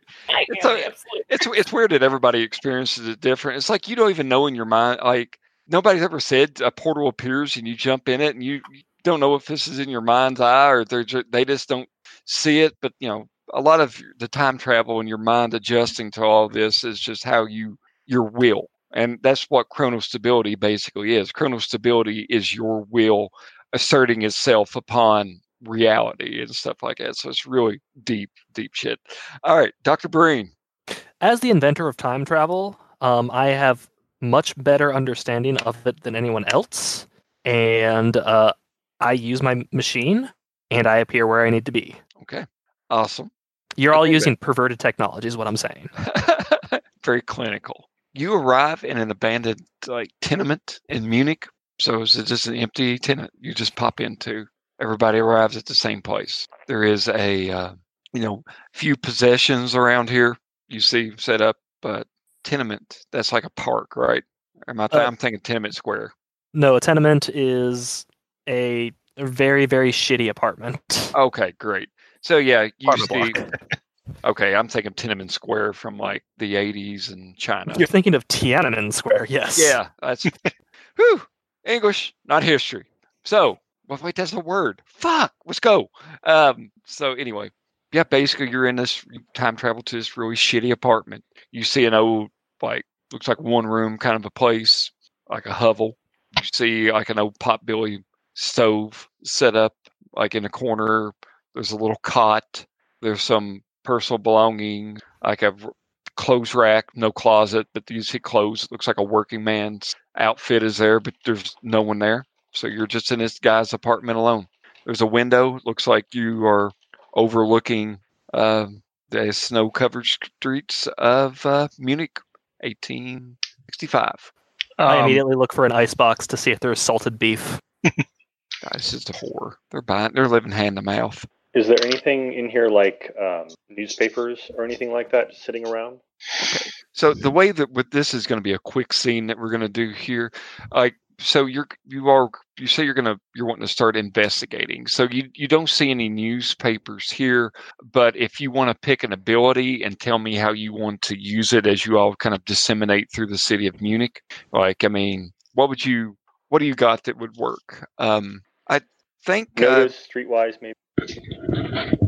whatever you- whatever you want to whatever you want to play you want to want to play uh i would say probably streetwise is kind of yes gauging people knowing the streets and stuff like that uh so is that what you want to try I would say probably notice to see if we see something as we're starting to travel. okay so you're using notice now these are not spins so this Zero is just point, you yeah. you got it yeah zero point spins uh anyone else what would you like to what's your character's ideas Is there a university in Munich? Yeah. At this time? Of All course. right. In that case, I'm going to use my uh, uh, im- impersonator mesh to pose as a professor, okay not a problem a, a foreign professor who is currently wor- at the University of Munich as a um, lecturer. And Great. basically, I'm just going to badger people about uh, what's going on. Okay, so that sounds like really you're wanting to use an interpersonal like uh, skill or a personal skill, like say interrogation or intimidation. I was going to go with authority. I thought that would work. Or is, it, was that, is that authority or is it bureaucracy? I get they're two separate. I'm sorry. I Give me have names. bureaucracy as well. Okay, but authority. All right, I'll go with that. Um, what about now, Kelfala? You did mention some stuff beforehand. You were like interested. What were you wanting to look at? I want to kind of jump to your yours too. Um, if the play is being p- performed, um, the opera is being performed contemporaneously, um, or is it just in the process of being written? Mm, Um, this is this would be when it's like Wagner at this point with your knowledge the, the Wagner plays would have been like he has already established himself as a name by that point in time So I would like to make my way to the theater to watch the play. Um, on my now, is this where I would start um, using my skill point in history contemporary, or do I have to get there and see it first? On my way there, I was going to try to use my charm interpersonal ability because I'm classically trained in opera, and I wanted to walk down the streets um, singing. Um, Nice. okay in in my operatic voice as I make my way to the theater to see if I can gain any attention of the local theater folk or fine arts patrons, possibly score a benefactor. oh, okay you know but I'm making my way to the theater. the best thing about time travel is you could time travel and have tickets it's beautiful I could, but I'd really like But- to charm somebody that's and get them So- for free. But yeah, and I'm just trying to get like a general idea of what Well, that's everybody's going to do like, could I? Um, I'm going to reserve the right to time travel if everything goes wrong. And so right now, this is my first chance to get it right. okay So, I'm going to try to charm somebody for some tickets. so okay and Skegg Um, oh, oh, I'm sorry. Go ahead. No, it's- go ahead. No, go ahead. I haven't started. I agreed to something that I didn't even think it through. Instead of doing the tickets for the first shot, my whole thought about being a practically trained and, and appealing to the theater folk is I'm actually going to try to get backstage. I'm not necessarily trying to be an audience member. I could be watching the play from backstage okay and I'll- like in the and the thespians. I will allow you that opportunity. Sounds good. And finally, uh, Skegg, what were you? Uh, for interpersonal skills or abilities, I have authority in high society. Um, can you ex- explain those real quick? I guess authority. I'm assuming is just simply uh, being able to portray, uh, uh, you know, like I'm I'm obviously someone who uh, who's I who can be belong. control. yeah, I belong here, kind of stuff like that. Okay. Like for example, Chris's character is, is like he, and this is with, um, I'm going to say that like he will be able to pass as a with his mesh on, and in lieu of him actually because you know outfits are kind of easy with the technology. In lieu of him spending disguise, if he's using authority and saying that he's assuming the role of a professor, then like he's not going to be questioned. So I'm kind of doing it in in lieu of that. Yeah, Now, like I, I, I'm not a specific professor. Like I'm not Sure. a person, but I am. I am Doctor, Doctor, Doctor. And if push and if push comes to shove, like if he has to double down on it, I would allow him to actually spend that point. I say with a zero a, th- a zero point spin, he can do something until there's like a push. You know what I mean?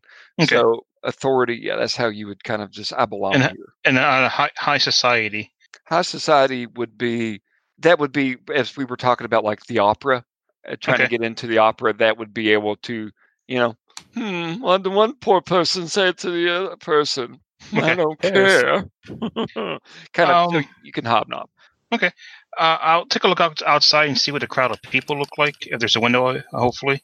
okay well I, you just see people bustling about the streets like you would actually have to go out so uh, what i'm kind of doing is wanting to get, to get kind of a list of actions and then i'm going to start kind of hitting them and then some of you guys can modify your stuff as information goes in because you Okay. have TACnet so like That's what gen- do is just just look outside and see who, looking at the, uh, I guess, the crowd of people, just see who who's kind of here, like what type of uh, uh, individuals. Well, you're in a poor housing area, so I mean, you you just see people going to work and utter squalor, kind of stuff like that. You would have to actually go to like the not poor part of town to like see more. But I mean, from just looking out the window, like you don't see anything out of the ordinary, what you would consider ordinary for these fleshy, warm-blooded bastards. I'm warm blooded. I'm just not mammal. Oh, okay. I'm sorry. Fun fact: biology fact, real fast. There's no such thing as warm-blooded or cold-blooded. Those are very outdated concepts. Yep. And now you're going to tell me the humors aren't real, Chris. Fuck you. Oh no, the humors are super real. hey, uh, but real quick, um, Eric, what was yours again? What was, uh, I was uh, procuring a newspaper, okay. and Okay. what I ima- when I I imagine that the doctor is monologuing. Is that fair? Uh, yes, I'm definitely monologuing. I am always monologuing. Just assume I'm constantly talking. Okay. During the monologuing, Uurrk will walk up to Doctor, slap the newspaper in face, and say, "Uurrk, not understand. I was what happening." I want to give a stitch for that. yes, for for, it. sure. Slap Go across the face with a newspaper, just like Can he get? Such a Can he tiny- get two stitches? So you can you can ca- it caps it four. So basically, here's the way that I kind of see everything going out, and we're gonna kind of uh, get to the same point. So as Kelfala leaves to go, really excited about catching the opera, and Kelfala's singing, looking up like walking towards the you know pulled up the Google Maps version of Old Munich that you have on your uh, tether. You're going about the streets. Uurrk has returned with a newspaper. Dr. Breen is disdainfully and walked out, assuming the role of a pro- of the professor. What is coming up? Like, first off, I will say this: um, those of you that are looking through, like Kelfala, you're you're picking this up too. Uh, so this is more of what I'm wanting uh, Uurrk and um, Uurrk and uh, Skegg to pick up on is you're not seeing like as you're looking through the paper like there should be advertisement for Tristan and uh, Isolde. Uh, is how they pronounce Isolde? Tristan and und Isolde. Isolde. Tristan und Isolde. Like you should be seeing advertisements for it, and you're not seeing anything by you know looking through it. Now, as you're making your way toward uh, Kelfala, as you're making your way closer to the main square of the city, and you're looking for flyers and you're asking about you're picking up kid Yeah. I pick up I pick up a young one, you know, like a matchstick girl. like Street urchin. about Hello, six. child. You are gross. Ooh, ooh, that's Kinder. I don't plan on having you ever. I, I, I wonder if it's a Kinder egg where if I break it open, there's a toy inside. Well, if you break it open, there will be a surprise. I consider it. i'm so sorry for that inner my Oh daughter. no, no, you're we're we're not getting into any sort of trouble. You're fine. she my daughter just woke up i walked in here and told me she was having problems with gasoline in her stomach Well, she has gas like i think she has to burp or something but I know you're from the country, but you're not that far in the country. oh no we're not drinking Oh. gasoline so We found the surprise though. Ooh. So as you guys are going through, like you're not seeing any kind of advertisements for it. Like and there's no flyers to people you're asking. As uh with the mention that I had We're from, just ignore this child that I broke open into two that has gasoline dribbling out of it right now. of course. Oh God. Don't tell the oil industry they'll be after my family. No, that's literally what we were doing while you were gone. Oh God. I Tell found me. a small child and I broke it in half to see what was inside. Oh my God. The well, we found out that, that the Kinder Surprise is the surprise is blood. Yeah, blood and gasoline mixed together in their stomach. The most fucked up shit that's ever been said in one of my games. All right, moving on. I And love y'all. that's definitely not the truth, Adam, because I know. I've said some deeply fucked up shits. Oh, I'll run that race with you any day, Chris. We'll just go to the finish line. what what you pick up as I fight off a child trying to reach for my dice. What you pick up, Skegg, with your high society as you were take keeping this in mind, looking over the paper, you know that uh, Richard Wagner and his operas, like they should be the talk of Munich. That Ludwig II was just absolutely obsessed with paying for Wagner's um, operas. Some even said that it was a romantic attachment that he had for Wagner. About this, what you're seeing, you see no mention of Wagner in the papers at all. So on the street, now, like I said, you guys are connected. These are the best ones that I could find that kind of fit with what you're saying. So as you're looking through, you're not finding anything about Richard Wagner existing. So is everybody communicating on TACnet? Of course. At least I am. I am constantly talking all the time. Is there anything what role play it out? I I'll say Chris that your character Breen hasn't made it to the university yet. It's just these are the ones that kind of fit best. I'm still talking all the time, even though I don't know shit. I think that's that's a character choice. So in true history, though, rock Wagner was a rock star of his era. You know, you're not seeing the rock stars. We don't- We don't see the racist. You do not see the racist. Brownie, Geoff, Laura. So as I'm singing, you know, like the greatest hits from like Wagner's repertoire, especially like the really dark, like discordant ones with that I'm trying to do, like by singing all the parts as one person.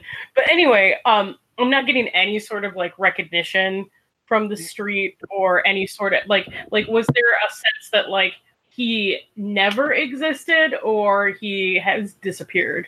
Yeah, you're getting you're getting people are looking at you like you're crazy. One Well, person one person stops like that. You have such a lovely song. Oh, you're singing this is a beautiful song. From what opera is that? and I just keep saying, you know, Tristan und Isolde, Tristan und Isolde, and it's just nobody, nothing. Nobody. Uh-huh. Well, I'll, I'll have to check that out sometime. All right, well, I think we need to time travel. How, do we time travel backwards in order to find out if he was ever born? We need to figure out where the timeline split. Right. Like, So- was he in existence ever? So basically, what you you guys need to kind of you know tone this out. Now, I will go ahead and say this with your knowledge of contemporary history and what Chris has in, in- included that he understood, like of the actual history. Yet, some like there is some attribution to the music of Wagner has been an inspiration for Adolf Hitler. It helped him kind of develop the image of his Ubermensch. Now, Yeah, what because it's dark as fuck. yeah. What doesn't make sense is that, like, you know, where Wagner, I'm, I lost my train of thought when a kid ran in the room. Uh, but what doesn't make sense is, you know, alone how this music was um, responsible for like war in the '60s and stuff like that. I mean, it's one aspect of the, the puzzle, but uh, so I mean, you're getting some kind of conflicting messages, so to speak. I'm rattling, but so is there anything anybody would like to research? Uh, yes, I would actually like to. You said it was 1865. Yeah, you're in 1865. I would like to find somebody at the University of Leipzig, a uh, Friedrich Nietzsche, Okay. another um, big influence on, uh, well, Adolf Hitler and pretty much all assholes. Because he was also deeply inspired by Wagner, so I want to see Mhm. if this guy, who is should still be a student, I think. Okay. Sounds good. I wasn't uh, planning to portray Nietzsche, but okay. I'm sure you weren't, but keep in mind, I am deeply interested in the history of philosophy. And I know jack shit about it other than don't gaze into the abyss or the abyss will gaze back at you. So, but what are you? What would you like to hunt up Nietzsche about? So at this point, uh, Nietzsche was deeply interested in Schopenhauer and Wagner, Mhm. specifically their ideas of the will to power. So I want to see what they are thinking of at this point. Okay. Or what he's thinking of at this point, if he still exists.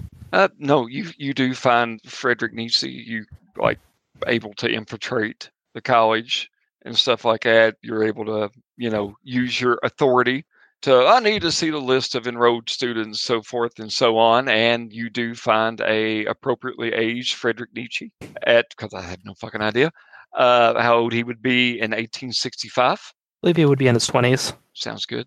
No, but yeah, you see, you find him inside of a classroom, listen to a lecture on Germanic history. All right, well, I'll wait till he's done, Okay. and then I will grill him on what he is currently interested in. Okay. So, what are you trying to? What kind of points are you trying to spend here? Um, in this case, I think it would be. Well, we're dealing with Nietzsche here, and Nietzsche had a very, very fragile ego. So taunt. Okay. Uh, the way I imagine this going is that Nietzsche is dealing with a professor who uh, is above his station, and dude always had uh, authoritarian principles. Yeah. Which is what created the will to power movement and like the whole Ubermensch bullshit. Yeah. So,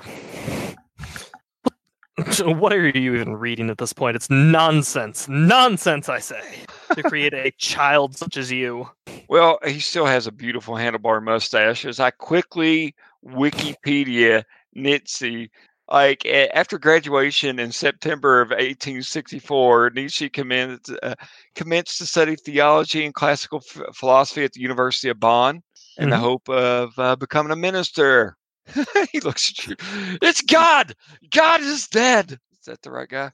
That yeah, he is the God is dead guy. All right. Yes, you, you, you, you got the classics. You played the hits, Adam. Good job. Thank you. ACDC. Well, here's a little back in black for you. But yeah, so uh, yeah, he rattles on with the appropriate but uh, defensive tone about like what he's studying at the time. And as you kind of work the conversation over to the music of Wagner, I he just looks at you. Who? Who are you talking about? Wagner. So I'm sorry to drag it out, Chris. No, no, that, that's that's actually really interesting. The fact that he's continuing his philosophical interests without actually without the input of Wagner itself. if I so that actually- suggests something else. if I had actually thought about it, I'd say that he was actually becoming a preacher. like, no Wagner, there is a God. But returning to it, so sorry. The uh, basic gist here is you all know that Wagner, for some reason, he never rose to fame. So, would anyone care to do some research? Like, what would you do? Like, Well, I I think I would get out my tether, which with the impersonator mask probably looks like a book, but looks like a piece of hide stretched across some sticks. and have have been watching documentary on Wagner on it and find out that he started his path towards music in 1820 uh, in Possendorf, and we potentially should go there to see if he is alive and the uh, the Pastor Wetzel's school to see if he's uh, being driven that way or something is happening to cause him to stray away from you. what you do pick up with the research here is that um, you do see that yeah, like are you going to time travel there to see? Yes. Okay. So uh, you can actually just go ahead if you want to. It could be a singular deal, or the whole party can go. It just depends on who wants to make time checks. Uh, I was considering driving back too because, uh, um, I mean, there's, a chance he never actually wrote the the ring uh, either. So right. um, I'd be willing to go back. So Which- further was- back than what I was thinking, but uh, I think it'll work. I was thinking of trying to pin down in our timeline when the timeline changed. And that's what I'm trying to do with going back to when he Yeah. was inspired to get into music. Yeah, that, that's that's a smart move, but I think we should also kind of like spread out a little bit, try to figure out maybe there are a bunch of different aspects of Wagner's life that we could Are look you- into. One of my ideas was that I wanted to see if he had ever been born. And so if I go back to his birthday, yeah, May 22nd of 1813, um, in Leipzig at number three, the Brühl, um, then we can see if he actually ever existed. I mean, everybody talks about going back and killing baby Hitler. I want to see if Okay. he existed as a baby. Let's jump with that one. All right. So So we're doing uh, Affinity Wars where we're each jumping back to different time points to do something. yeah. So Now we're thinking with time travel. Yay. So let's go ahead and start with the earliest one. So, um, Kelfala, why don't you go ahead and give me a time travel check? Okay, do I have to um, say how many I'm Yeah, yeah. spending? Unless you're using a stitch. Mm, I could. Yeah, this one it needs to be a guarantee. I'm gonna use. My dice have been letting me down, so I've used a stitch to time travel. Okay. So, yeah, you arrive back at the uh, time when Wagner was born, and um, he wasn't really like at this point. He wasn't Wagner. Uh, Wagner was actually his name is Richard was Richard. Oh, excuse me, Wilhelm Richard Geyer. But yeah, you do find as you go to back to 1827, uh, seven, uh, excuse me, 1813. Is that what you said? Yep. You do find that uh, yes, he in fact was born, and he was alive and well as an infant. Okay. And what would be our next closest point that we want to jump to All right, to check in on it? I would say probably the time when he gets inspired to getting into music. what Yeah. was the, what was the time period? Uh, 1820, So 1820. when he He's was seven years old, when he was sent to uh, school by his stepfather after his father had died, and was taught piano.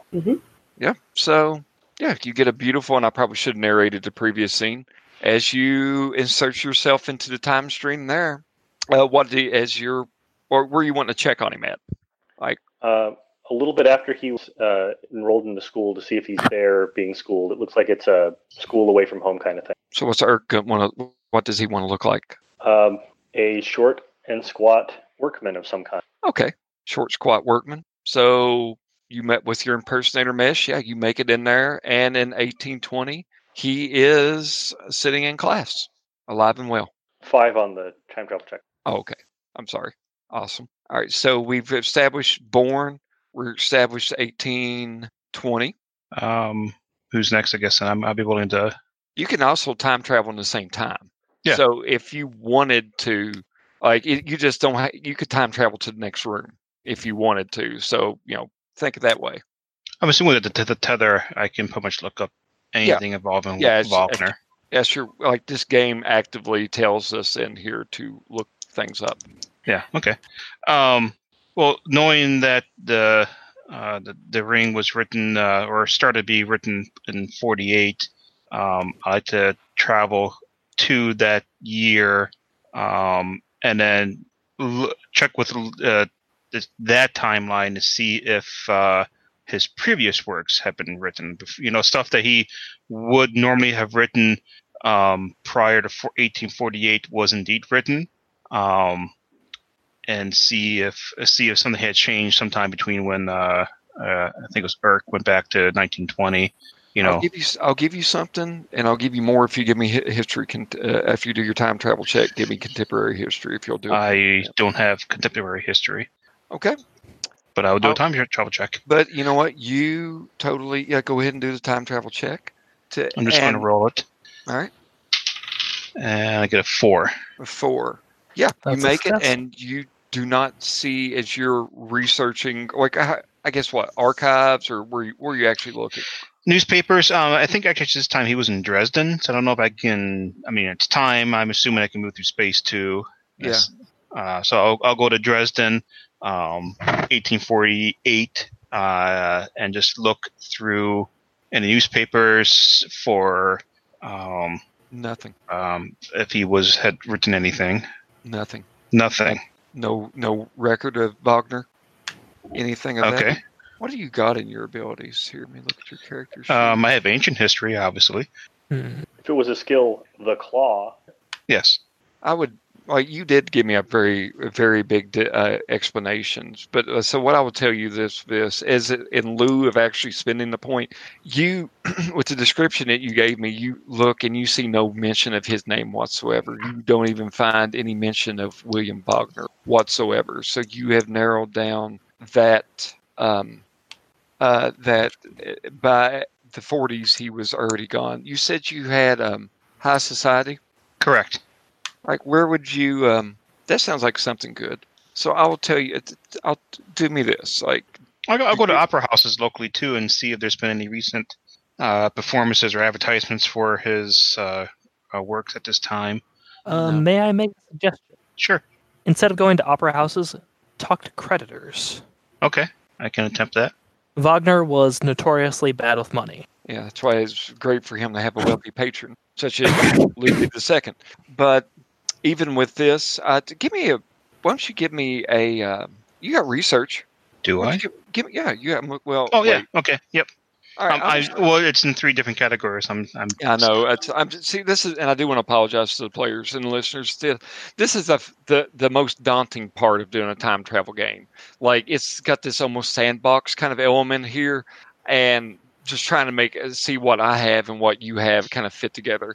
I would say that in your research of this, you even get to the point of where you start looking for like death notices, and you start looking up, you know, William Rich, Rich Richard Geyer and you learn that in the spring of 1827, a 14 year old boy named Wilhelm Richard Geyer was assassinated by unknown murderers during the opening performance of his father's play. No one was ever caught. There's no other details available. So I think we have a pretty specific date and, and location. So, yeah, if you will uh, go ahead and just mark that point of research off, I probably should have asked you. Nope. That's fine. That's. Can you repeat that date? Yeah, uh, 1827. All right. So before he started studying music too. Yeah, so he was four, No, he was in yeah, he was 14 at the time. in 1826, but um, but in 1827, is it before or after they moved back to Leipzig? in real history, uh, he moved back to to Leipzig from Dresden, and this was Mhm. around the time that he also uh, found out that he wasn't a Geyer, that his father was actually a Wagner. Mm. So he was uh, going with what Uurrk had researched. Like, yeah, uh, Geyer slash Wagner was interested in music, and his father or you know stepfather was involved in that kind of stuff, and inspired him as well, and stuff like that. But like you know, he was snuffed out with an assassination before things kicked in. So we have got we've got uh, the knowledge of when he passes away. I will say since I've already had everybody do one time check, and I'm not just going to be like row it, row it again, row it again. Like I can say you all jump back in uh, to 1865, unless anybody wanted to do anything else, so you all can return back to the empty tenement. Nope. That's solid. I. I think someone's still there. I was basically doing all my research. Yeah, I was basically doing all of my research in 1865 to figure out where the timeline changed. Yeah. But it sounds like y'all jumped back and figured it out through fucking up yourselves. So thanks. I, yeah, I would just uh, like you had to actually go to where he lived to see it. Otherwise, like, why would a university have like death records and you know from there? But uh, so, what's the next plan? You all have an idea of where to start looking to fix this problem? You Well- can- you know that 1827. 1827. So Was it The first Ed? one- Sorry. The first question we should ask is what is killing? Why is killing Wagner at this time going to change the timeline? Because we have to figure. If we figure out first principles, then we can solve this more completely. Well, one of the things that came to my attention is that in January of 1828, he first heard Beethoven's Seventh Symphony. And I feel like that may have been a linchpin trajectory point for him to become a composer, fall more Yeah. deeply in love with music. And Yeah. somebody was trying to stop that from happening. And since it happened so early in 1828, they needed to off him in 19 or in 1827. Yes, but we also have to keep in mind that this is clearly some form of way that they're trying to try to keep us from fr- keep Hitler from coming into power. So we're dealing with an anti-fascist aspe- aspect. Yeah. Mhm, Yeah. So Oh God, I always is- hate it when I'm fighting anti-fascists. So we want to like keep this and find out who's doing it and why. Like just keep this timeline. I Well- think the smart move is to go back, see the changes, see who's doing it, then go farther back and take them out before they can do it. But if this, so we have to keep the timeline as is because if somebody does succeed in taking down Hitler, will lead to nuclear war. Is that Yep. what we're going with? Yeah. so we can't we can't let this timeline exist. And let me tell you, being on protection Hitler duty sucks. That really, you know, I was beginning to like this game, and now I just find out it's all a bunch of trajectories of protecting Hitler. This is terrible. Well, the first game that Chris ever played, I, int- I introduced Nazis, and it's just the second that Nazis popped in, it was like, I throw a grenade. I'm gonna make a Yeah. grenade. I'm gonna kill them all. It's like it was just like total TP. Like he killed them. Every, every, like the plot just withered and died on the vine. I hate fascism. you now I- understand how I felt killing those cockroaches. The cockroaches were just basically Nazis. Oh, I don't blame you. Basically. So, See, I'm I'm the good guy. Quote air quotes. so I mean, did- if you're fighting Nazis, you're always the good guy That's morally. That's true. true. S- Skyfire only thing enough to make not kill Nazi. Yes. Can I give a, a point for that, like a stitch point just for that response? I don't even know if we're Yeah. in character. Yeah, pl- Yes. go for it. Hey, Brownie, by the way, just you're doing such a wonderful job with that. Don't be surprised. I've kind of got a, a campaign I've been working on piece by piece with Joe and Aaron and Ethan uh, with TimeWatch. Like, like, I may one of these days, if one of them can't make it, I'm like, all right, you guys got a new partner today. It's this rogue caveman. Yes. Uurrk, Uurrk be there. um, so, are we all going to travel back to 1827? 27. I would honestly suggest we travel back to a little bit earlier, like 1826, and then just kill them for a year. Shadowing. Figure out, yeah, just shadow them for a year. Figure out, figure out, out who else is shadowing them. Okay, that sounds Good. good. Was it like anybody else?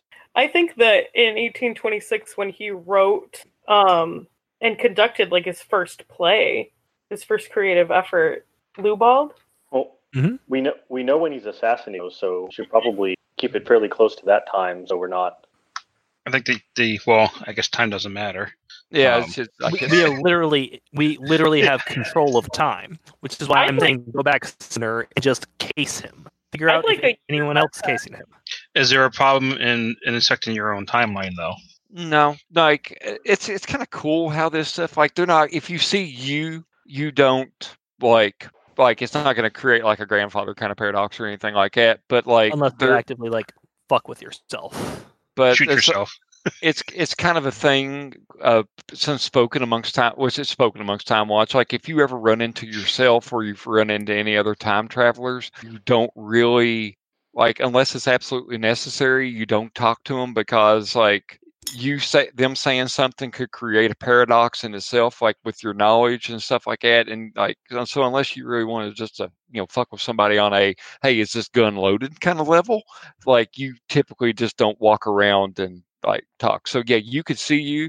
There's actually a move. Like if one of you guys decide to do it, then I'm gonna have to say, all right, hold on a second and let me find this page where you can say, oh yeah, my future time self, like after I get out of this, I'm gonna go back into the past and help me out. And you could summon yourself out into a fight. You have to make a hell of a check to fight with yourself. Uurrk have idea. Get cream Oh, no. bug. Replace Wagner. Catch killer. oh, you're wanting to capture uh, one of the Azura? This this Oh, you seems like got- a bad idea. You got an impersonator mesh. You could be Wagner. Yeah. But Do cream it. filling. Okay, sweet. So let's do a combination of A and B. Like if um if you will, like uh, let's say that we're all going to travel back to midpoint of 1826 and follow him from Leipzig to Munich. Is it not Dresden? Like, it's Leipzig. Excuse me. It's from Dresden to Dresden to Leipzig. Yeah. Yep. Yep. So let's go ahead and do some time checks or stitching. I'll do a check. I'll make a roll. I'm kind of lousy with stitches, so I'll just. All right. And there's Got a got a four. okay. Uh, I will spend a single point of chronal stability. Okay. Thank fucking Christ I did. I always thought it was Jesus H Christ, but okay, let's go. And uh, Geoff, did you say you made it? Yeah, I got, I got a four at least. All I think right, that's And he's stitched, so it's just Kelfala now. I spent three and I got a three, so I rolled a six. Okay, awesome. So yeah, you are well. Actually, yeah, that's that's fine. So you can you know take the thing. So yeah, you managed to move yourself back into time to Dresden. You like just for a little bit of flavor text, like you've located the family and where they live. Like like how are you inserting yourself? Are you just quietly watching, or are you like a part of their life? um Well, uh, my drive is hubris, so of course I'm making myself part of their life. Uurrk must watch Doctor Uurrk Handyman. Uh, I am a music instructor or a religious instructor, whatever, whatever makes more sense. okay, so you're putting yourself as a teacher. Yes. Okay. I- I will, if I can, uh, assume the identity. Well, not like take over someone's identity, but um, the role of a servant for the family. I suppose. I think they were wealthy enough to have servants. Yeah, they were. Well, you know, they kind of they were poor in the like upper class area, I think, because they had a lot riding on the from what I could tell in my research on uh, his father's musical and stuff like that. But I mean, they were well enough off to you know have those luxuries there. And They were Kafal- formerly rich, basically. Yeah. Okay. Rich person broke and normal person broke very different. what is uh, Kelfala doing? So I'm trying to figure out if I can be an opera singer in this time to cross paths with them. Being You well, I tell you, like a good place to be is like his fa- his stepfather's putting on an opera in Dresden. You can Mhm. kind of you can kind of insert yourself into that. hmm yeah, definitely. I And like how we're all inserting ourselves when we really shouldn't be. Like this is great. A plus. Good tradecraft, everybody. Well, so we'll go ahead and say this because I don't want to role play out one entire year and stuff. like so, we're like you are in his lives. You all see him all the time, and even when you know he's not in your classroom or you're not trying to make a musical name. By the way, uh, since it was mentioned, Laura, let's do a roll for like or a spin. Like, what can you do to insert yourself as a? And since you're kind of putting yourself in a position where you're going to be a performer during the musical, Mhm. like what do you like? How are you going to insert yourself? Are you going to use high society? Are you going to? Um, I would say if you even with authority and stuff like that, I would say that with your love and background in music and opera and stuff like that, you could, you know, like insert yourself into Geyer's father, which Senior Geyer's father's life, and um, become someone he works with, to where they like you will actually travel to Dresden and so forth to perform. I mean, like for something more in depth other than I'm your school teacher, high society. So yeah. It's, I mean- if you Also, keep in mind you can travel back in time like several years before us to embed yourself as a deep agent. yeah, Well- like you do, you TimeWatch No, agents don't literally, like we came up and we came up. You know, like how all the music kids like they all kind of know each other because they go in the same circles and they're all doing the same like children's theater. And if it's dads in theater, like it's it's been like a lifelong. Like here's the thing. Here's you want to know the dark backstory to this Sure. is that I mean, but you know, basically since I went back in time to make sure he was born, I basically can't I use my subterfuge or impersonator to make myself like a baby at the same time and then literally like grow through the stages of growth at the same time with him. Okay, so you're growing You up know, as a like child. literally growing up together, impersonating a baby, being a literal adult as a baby, and then going through using my impersonator mesh to make me go through the stages of childhood development and like grow like literally a second period or a uh, second um, puberty, and like yeah, who wants Who to wants do to give her that? that? Who wants to give her that point? Yes. Uh, yes, definitely. Holy I ta- fuck! Okay. I went through puberty once and never again. All right. It was so better the second time. You like know what's happening. I like I don't I would like let's let's pick a middle ground because I don't know how much body modification and stuff like that we have with this. So I would say that like maybe you could like you have created like you took a robot back in time with you. So Or and then maybe a nanny. and yeah, but no, I like the idea of you growing up being Wagner's childhood friend and stuff like that and doing the music. So, like, you know, while you're a toddler or, or newborn and toddler and stuff like that, like, it's not like Can you I have always, a robot nanny? Can I literally have like a Rosie that goes back in time with me and like looks human? So like they're always looking out for my well being as I'm in my like baby body form, so I don't like preparedness, die in the check. process. Preparedness check, I would say difficulty five. And you can have all this and you can have your backstory. So, I mean, you can, like, you've got the impersonator mesh, you've got the baby, like, you've got the parental figure. If you give me Mhm. the robot, then I will say that that's it. And then, yeah, you're the child prodigy. Now I have a preparedness of eight. I would like to spend three to add to my roll.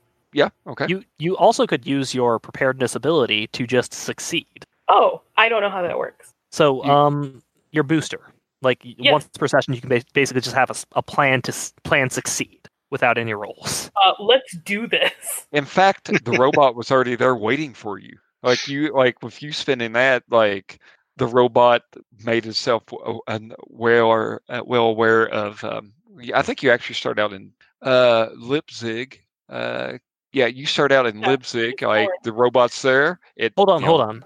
So this is uh, specifically called flashback. Yeah. You can narrate a flashback where your group prepared a secret plan in the past, even if no one had been aware of it until now. Yeah, this is literally So- my favorite ability. Laura, like Ocean's Eleven. please narrate this terrible plan. Because goddamn, I'm impressed. And So- What did did give you yourself do? a stitch. You, I'm narrating how I set this all up. Yes, like you're Ocean's Elevening this. Oh, okay. What you say goes. All right. Get ready. Um, I'm basically tinkering like Geppetto working on Pinocchio. Um, tinkering for years. you can travel through time as much as you want, by the way. years and years and years. Um, and like my hair goes gray, and then like I have to like time travel back, like, and then just like I'm trying to build this like automaton robot. And so once it's finally built, we go back in time. I install it as a gift the Christmas before I'm born in my family's home at Brühl number four, which is next door to number three, where Wagner was born in Leipzig. And so basically, it's almost like, you know, those tall nutcrackers that people keep in their house. So they have the robot in place, they have no idea what it's for. Once I'm born in um in the house, not in the hospital, in the home, the automaton robot comes to life. And suddenly the family realizes, my family, that I've like inserted myself into because in the original timeline, they did never have children. Oh my God! You mem- you Cuckoo. memtag you memtagged them and had their brain their brains think that they had a kid. That's so dark. Yeah, no, Go this is it. their life now. I am their life now. This is really dark. And so I basically like use them like I inserted my egg into their nest and they You're now have to raise me. And so I'm a full formed adult with all my intelligence abilities in a baby's body going every single day like with the changings of the help of my automaton robot to like take me through this childhood development undetected um and it's just it's something it's a very long process. It's a very Yes. arduous process. And um and then i'm constantly getting in the good graces with um you know wagner's family before he was wagner. And uh you know i knew the Geyers very well and just basically had to intertwine myself so tightly that they would never think of casting anyone else in their plays um, because they were the ones who helped teach me how to sing these next door neighbors that i grew up with and i almost came to love them and uh, i just had to remember the mission at hand and um, and just had to make it all the way to the night of the performance. Hold on, let me pick my jaw up. Okay, damn, Jesus fucking Christ. you're amazing. All right, so boom. God You- damn. Yeah, have you get a stitch for that for me. Yay! All right, all right. So Holy shit, that's fucked up. It's beautiful. I like she she grasps it well. All right, so you did so much better job than I would have done. So um, for everyone who isn't uh, rewriting writing people's minds, uh, we'll go ahead and say like everything from you know, hold on, childhood, uh, everything from uh, the time period where they're in Dresden to where they're moving back to Leipzig is uh, pretty uh, pretty normal. Like you're like Kelfala has been inserted into the family's life. Uh, everyone else is monitoring where Kelfala can't, and then the move goes back to Leipzig.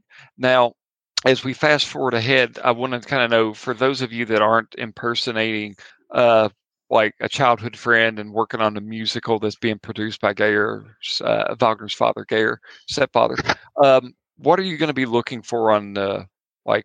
What's the plan on the? Are you waiting for the theater? Like, what are we doing?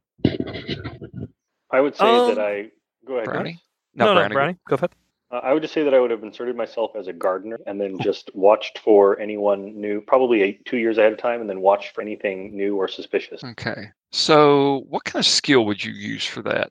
Outdoor survival, Outdoor survival. Okay. I was. befriending the children and giving them what's good to eat. Oh, that's awesome. That's awesome. Uh, let me find what I'm looking. So, yeah, like you definitely got that. Do you have any? Um, are you what as you're going through with this route? Are are you using? What are you using to follow? Like look for assassins or anything like that? Though. I mean, you're in the life. Like I would say that you know you've inserted yourself in there. You're the gardener. Like y- you're a part of it. But is there anything that could you could use to kind of watch out for? Uh, spying, notice, or Notice, yeah. Yeah, I'll, I'll say you want to give me a point spin on notice. Yeah, I'll spend a point. All right, I will say I'm like as you were tending the garden. So as their place when they get back to Leipzig, you know, it's wealthiest and a nice part of town, stuff like that. Two stories. It's they they live a little bit more on the suburbs, outskirts kind of area, uh, enough to have a garden and an area to take care of. But you start noticing as you're walking around doing your duty that you start seeing cameras that are have been rigged up on just you know one of them could be the light pole one of them's uh, up high on a branch in a tree and you kind of have an idea like as you triangulate this you kind of have an idea of where like that not only is uh, wagner being watched but you kind of have an idea that is uh, there's somebody watching from an apartment across the street. I might argue this would be a better spend for spying. that's fine. I'll take that All right. so we know that wagner's being watched from across the street Um, Chris, can I you- use science to figure out if it's if they're being wa- i- if Wagner is being watched through unnatural means? with science, I would say that you can actually spin that and you are getting the chrono radiation of time travelers. And in fact, like, Sure. like- all right, yeah, give me the spin. Yeah, I'll So that. What you got is you're getting levels. So like, how are you walking around this state at Leipzig? What what persona are you playing now? I am Herr Herr Teuger. I am the local nanny, and uh, I I am teaching Herr Wagner how to about um, science Okay. or So natural philosophy, as it is known at the time. Okay.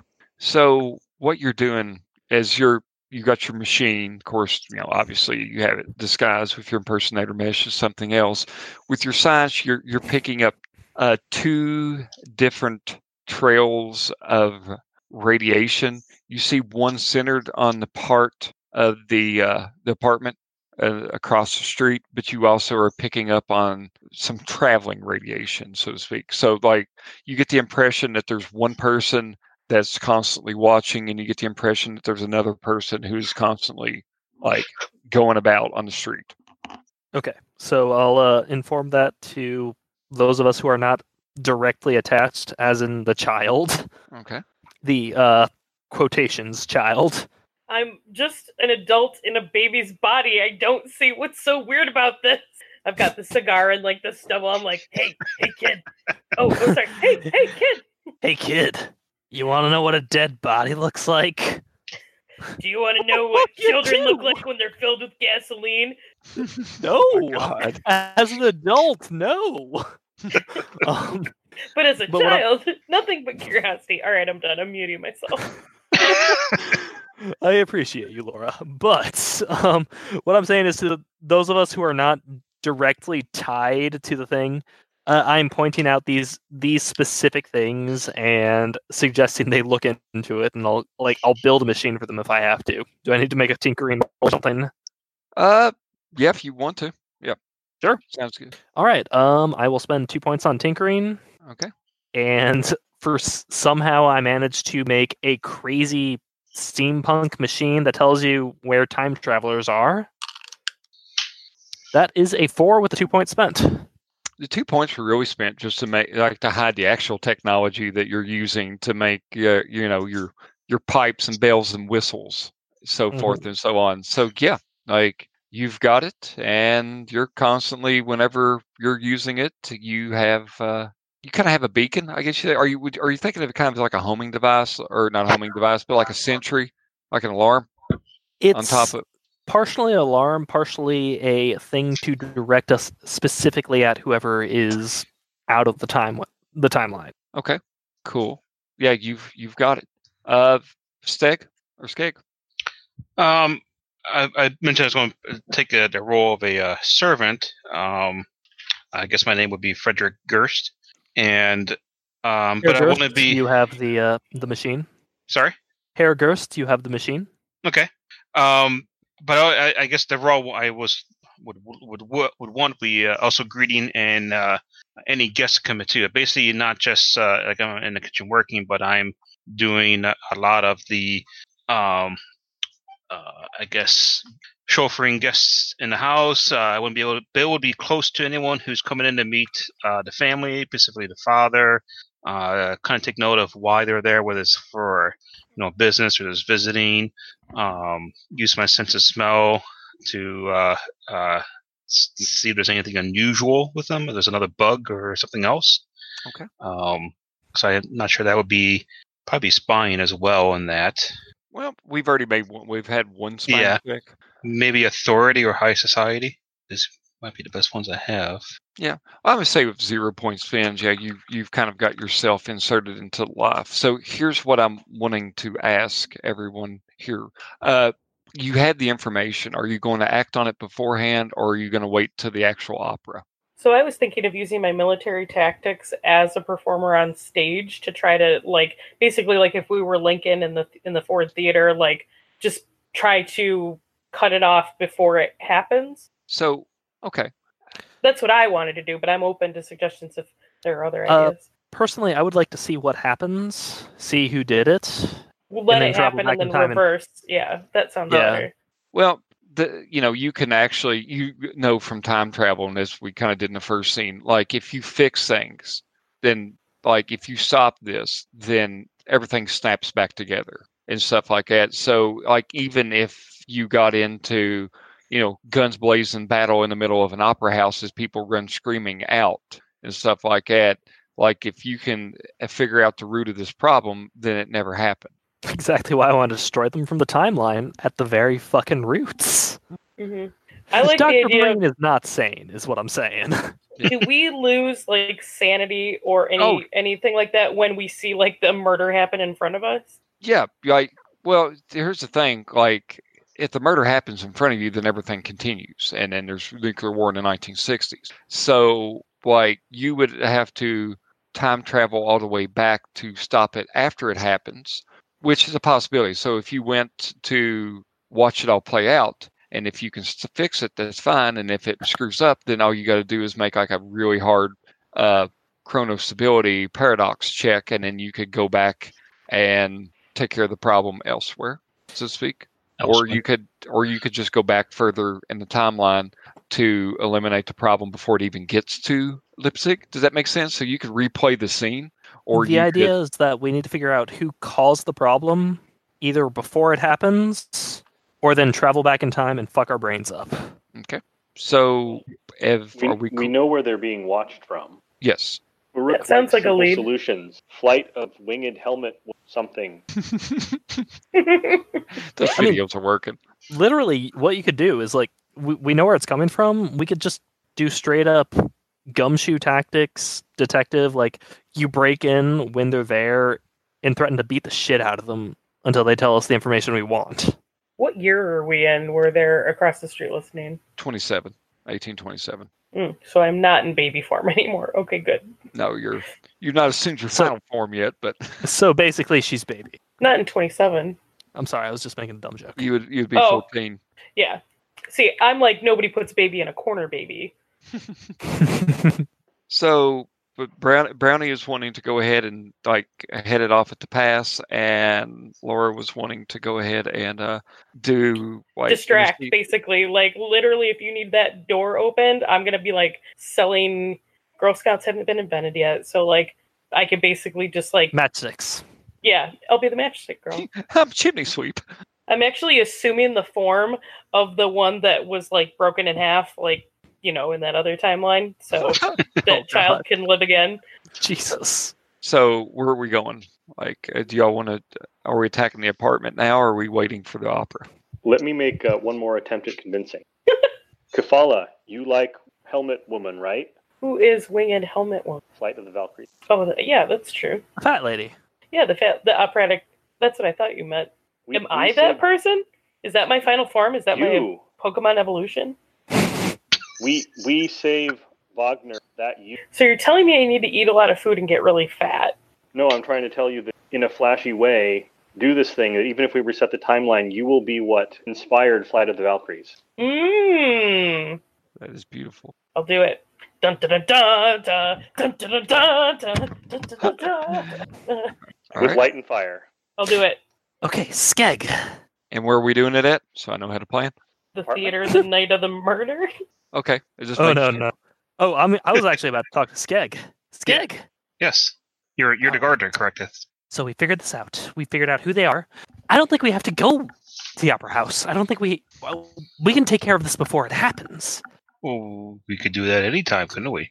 Yes, but we can do it now before we have to deal with any sort of chronal instability. Uh, Do, do That'd you know? be good. Do you know the the math involved with it? It's it is mind blowing. I'd rather not deal with it because I have to solve all these problems after we go through these situations. Let's do, let's do it first then. Okay. So now we have two and two. How the hell do we fix this? and uh, so I'm sorry not to cut in there. I'm just trying to figure it out. So We do before it next to Wagner House. He still write opera, implying that the apartment they're being watched from is nearby the home, and we could do it there and do it loud. okay, If we take them out before they have any sort of historical footprint, then histor- history will snap back. It will just go back to the way it was beforehand. And we don't have to deal with any of this chronal instability. And uh, the machines that we have to work on to make the chronal instability just not necessary won't even activate.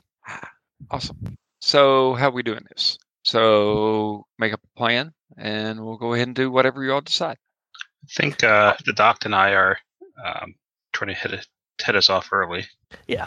Okay. Uh, basically, my plan is to hunt them down beforehand and take them out through basically destroying their chronology so that they could not actively exist in this universe.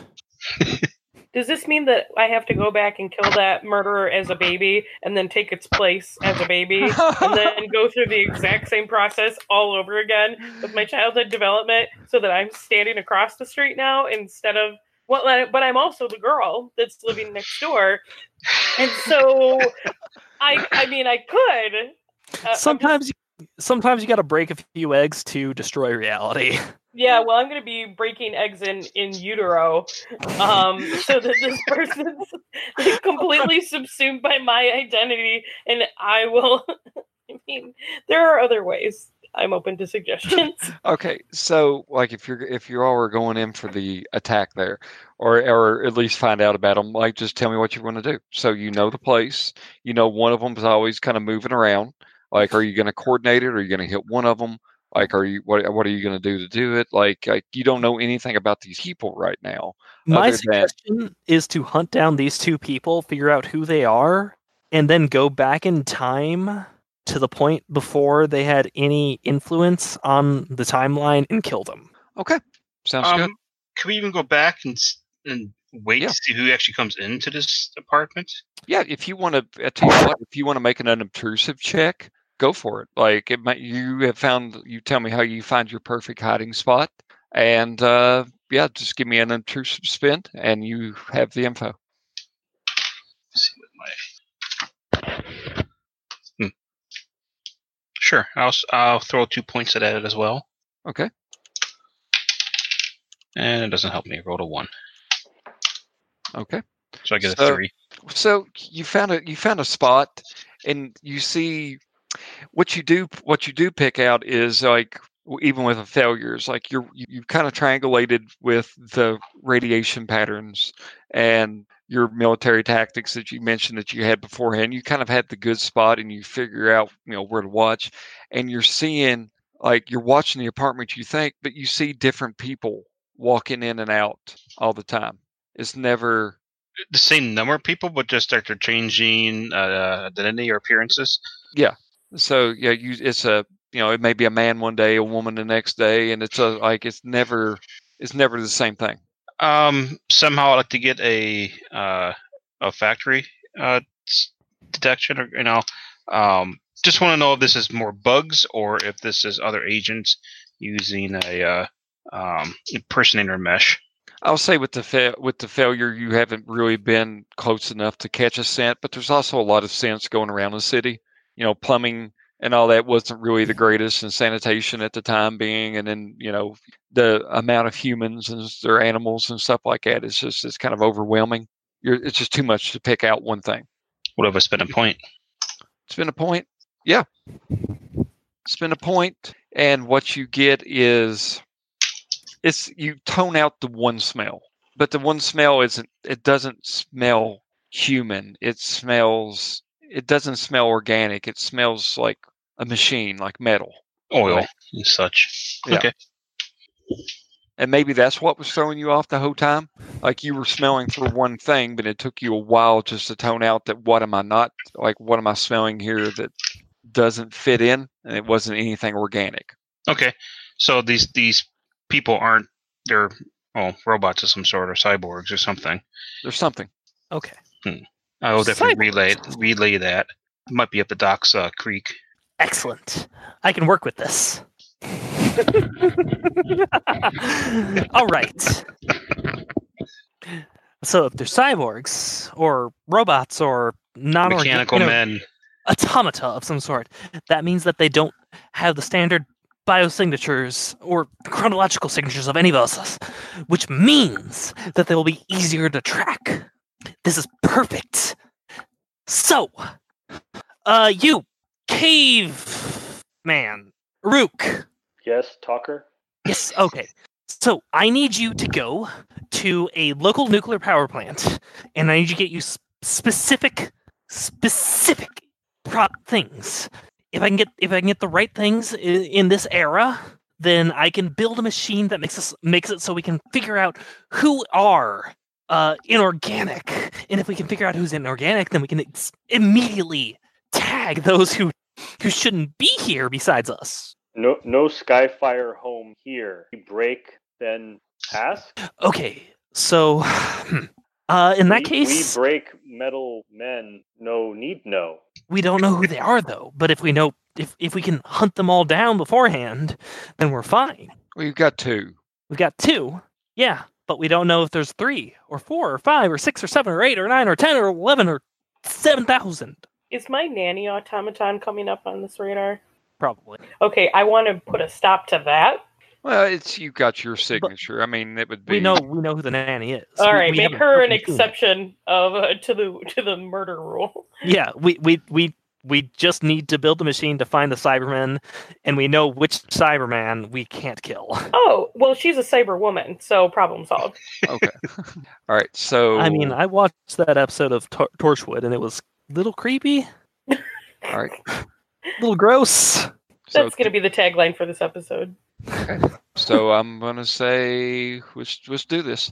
So, All right. So, uh, if we can get the materials, I will make the tinkering check and I will build the thing, and we'll find it and we'll get rid of them. You do preparedness. I don't have preparedness. Well. I mean, if somebody else wants to do preparedness, Other than that, it'd be two chronal stability checks to go back and get and come back. So. I already know how to build an automaton. Do you remember how many years I took to build that nanny? as so- many as yeah. Yeah, as many as it takes. And when I used um, my preparedness to do that before, did mine eight in general abilities? Did that number decrease at all? No, that was that was your cherry for having eight in it. Now everything Ah. going on is spending. So how can I help in this situation so with my you have to- past expertise and knowledge? you you can roll a die, Mm-hmm. um, and if you get a four or above, that's a success. Mhm. Since you have a ridiculous number of preparedness, you Mhm. can also add to that. Okay. Fun fact: if you roll double your like double your base roll, like if you say, "I want to have a," I, I spend seven thousand points of preparedness, and you roll a six, then Mhm. we are prepared out of it's critical success. We're pre- prepared out of the shit. Now I don't understand the system as well as Call of Cthulhu. So like I just heard basic success, you know, things like that. What do I have to hit to get an extreme success? Just roll a six every time. Uh, sort of. Uh, Like- you have to roll double your base success, so you have to get an eight, basically. Oh, okay. So if I use four points before I roll, Yes, Um, but if you like spend six points and get a two, that won't quite count. right? Yeah, like like basically it has to be Four is Like- the minimum I have to get.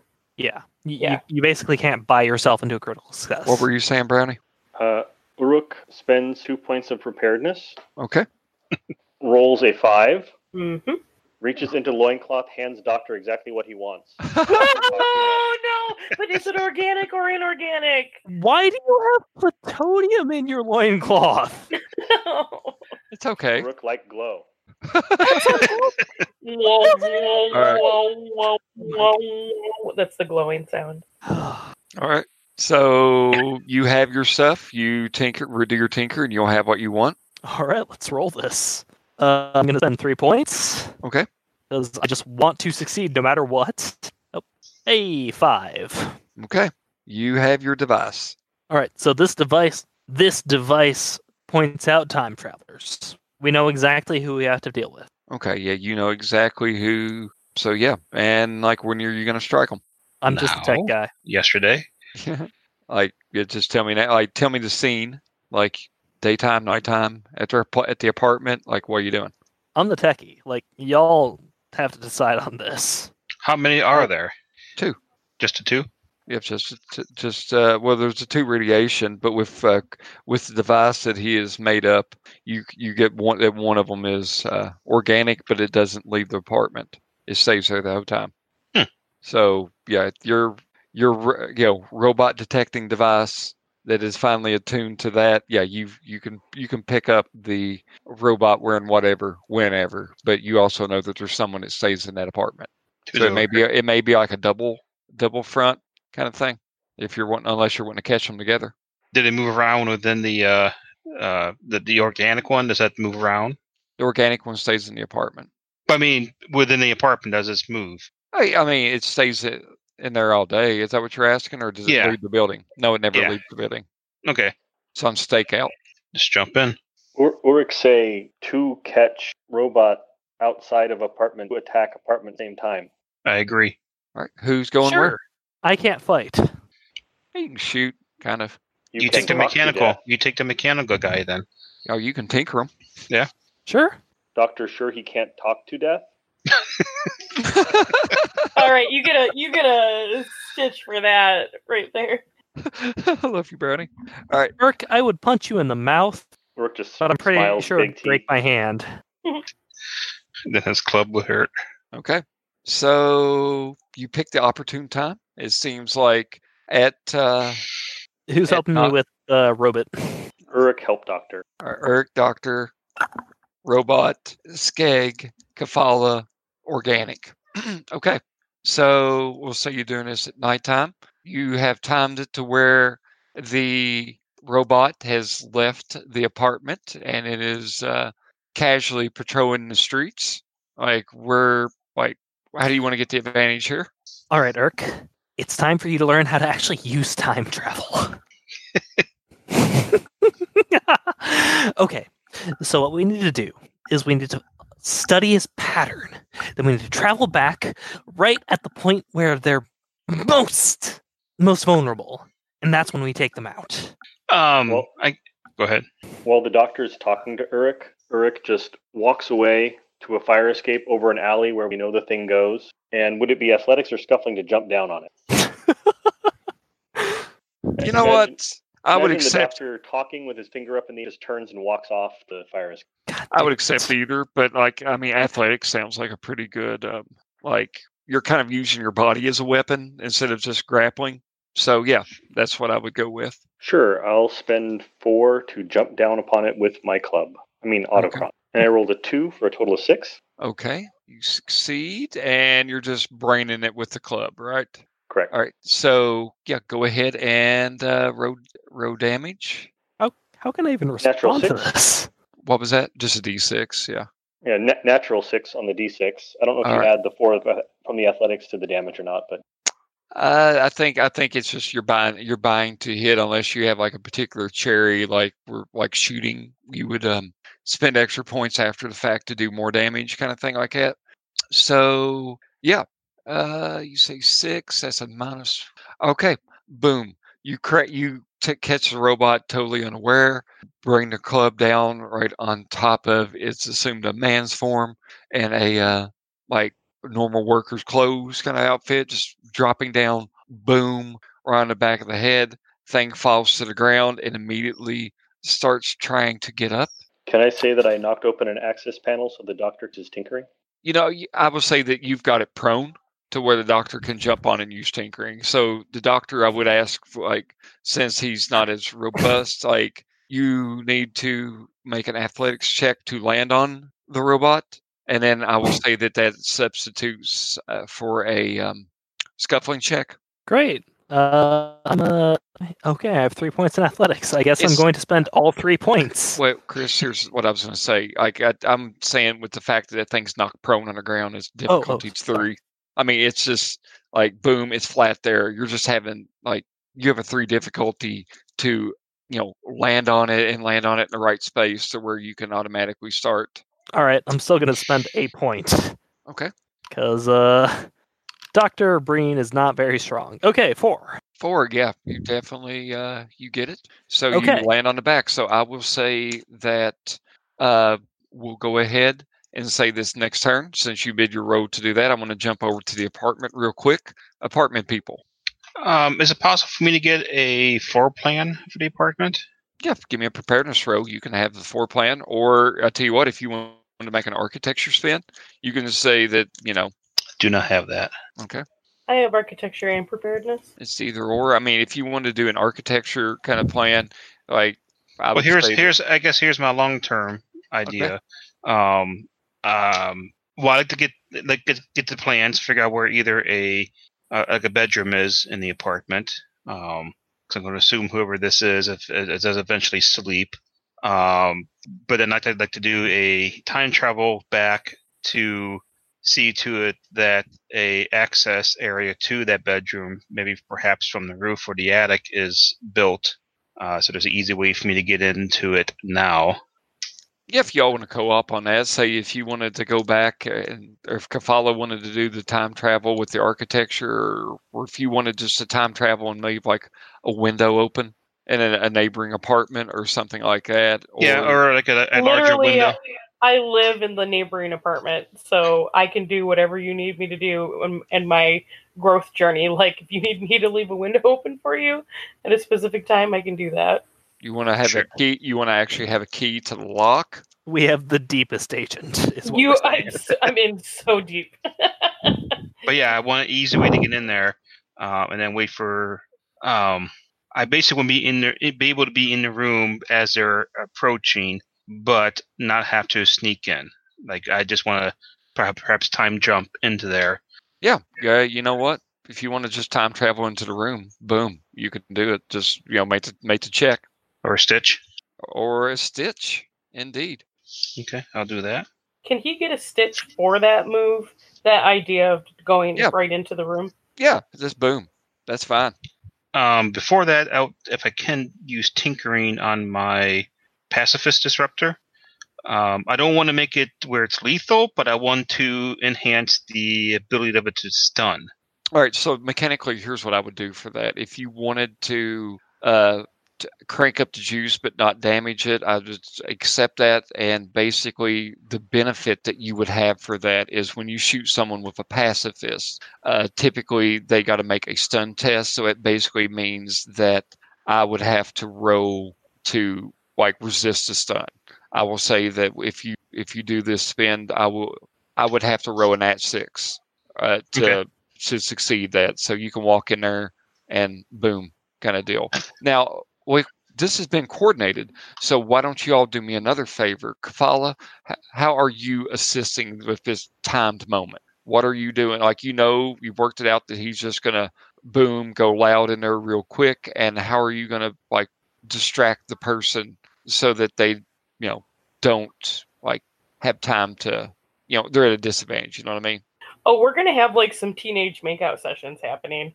Like there's gonna be actually um Not no kissing an ape.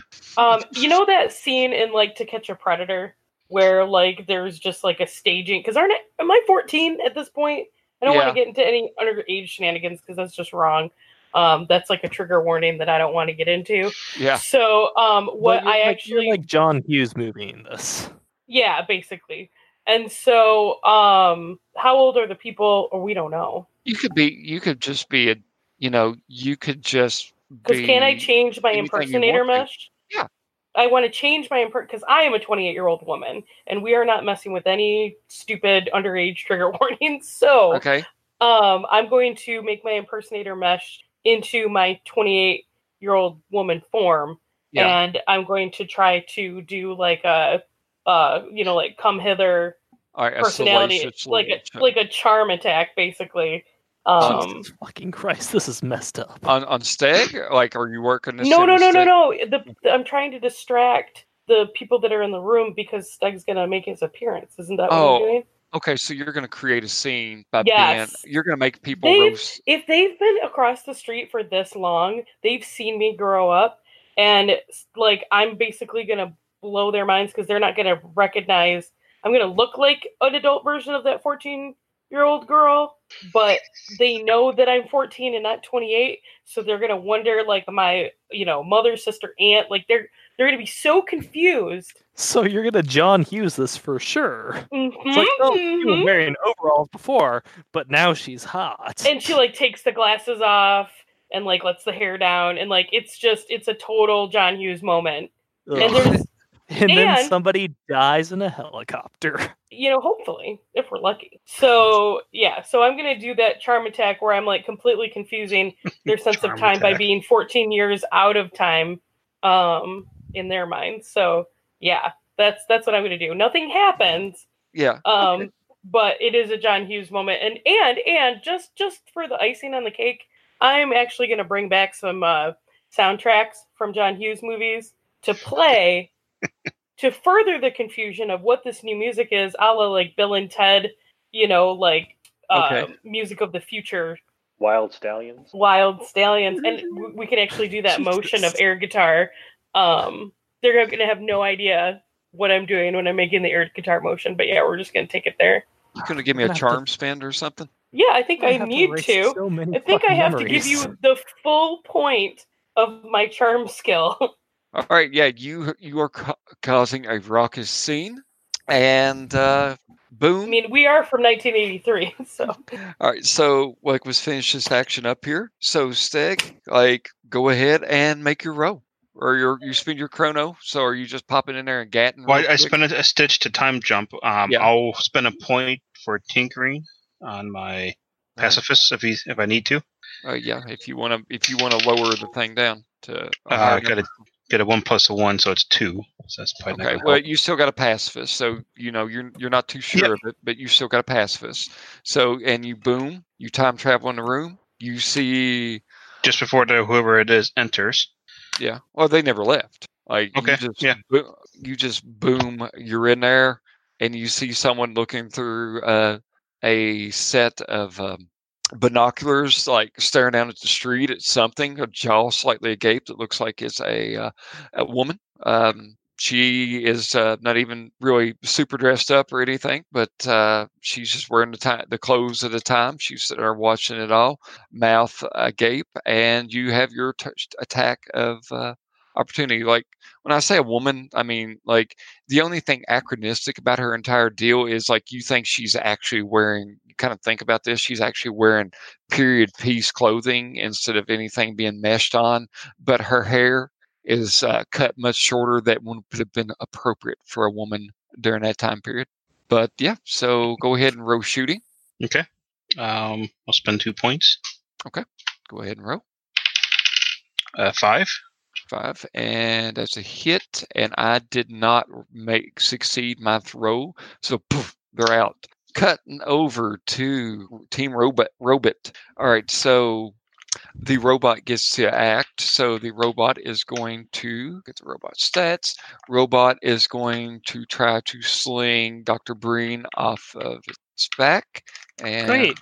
spending one. But it's at a disadvantage because it's flat on the ground and all that. And I roll a four. So unfortunately, I'm still like- fucked. no, you, well, you're still hanging on, but the thing's on your back. Like it's it's stood up, and it is like kind of like give me an athletics row to or scuffling to hang on. Uh, I'll spend two point my two points in scuffling to do this. Okay. Eight. Oh, you're hanging on like a. And with that being said, go ahead and make like uh as uh Uurrk does his action, you can go ahead and roll for your hacking or tinkering or whatever you're using to shut it off. All right, I'm gonna spend three, uh, four points in tinkering actually. And I tell you what, Uurrk, how are you assisting? Trying to hold the uh, the robot still. Okay. So scuffling, and this is going to be a difficulty of five. Because Alright, here's I'll the thing: when you put your hands and try to grab onto it, it's like it's malleable.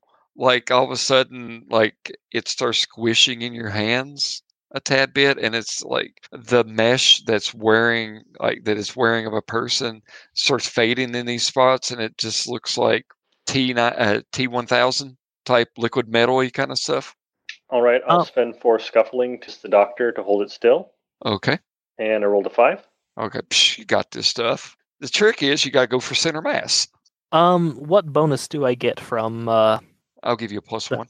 okay, in that case, I spent four beforehand. That gives me a plus six. Well, That, that gives me a six. I was going to say I'd let you redo that since I asked him to assist after you rode. Okay, then, then I'll re-roll. Yeah. Oh, thank fucking I'm- Christ. Uh, that's a ten. Off. Like I say with that, yeah, you just totally shut the thing off. It collapses. It resume it resumes its shape, but it's turned off. It like so the liquidy part that was starting to like move when you grappled with it, just when you let go and it slumps to the ground, it just reassumes its form.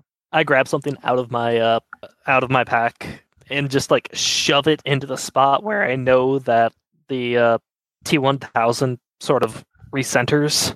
Okay, so the the base part of it, yeah. So I mean, yeah, Yeah. you've t- you've totally disarmed it. Yeah. It is out. So now that uh, we have an unconscious person in the room, you guys are all tacknetting up. Why don't you role play what you do next here? Who did I uh, stun? Okay, so you want to rifle through their be- their belongings? Sure. Okay, I would say that um, as you go through a wallet, start. it's kind of weird. It's like this is a weird mixture of technology that you haven't seen typically with the uh, little fleshy apes.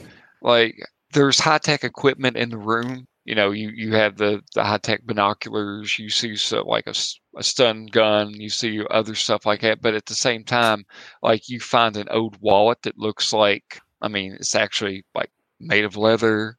It's nothing futuristic. It looks like with your contemporary knowledge that it was, uh, you know, judging by the smell and the age and all that, you kind of thinking 20th century maybe. But uh, you find an ID for Agent uh, Sparrow of uh, MI6.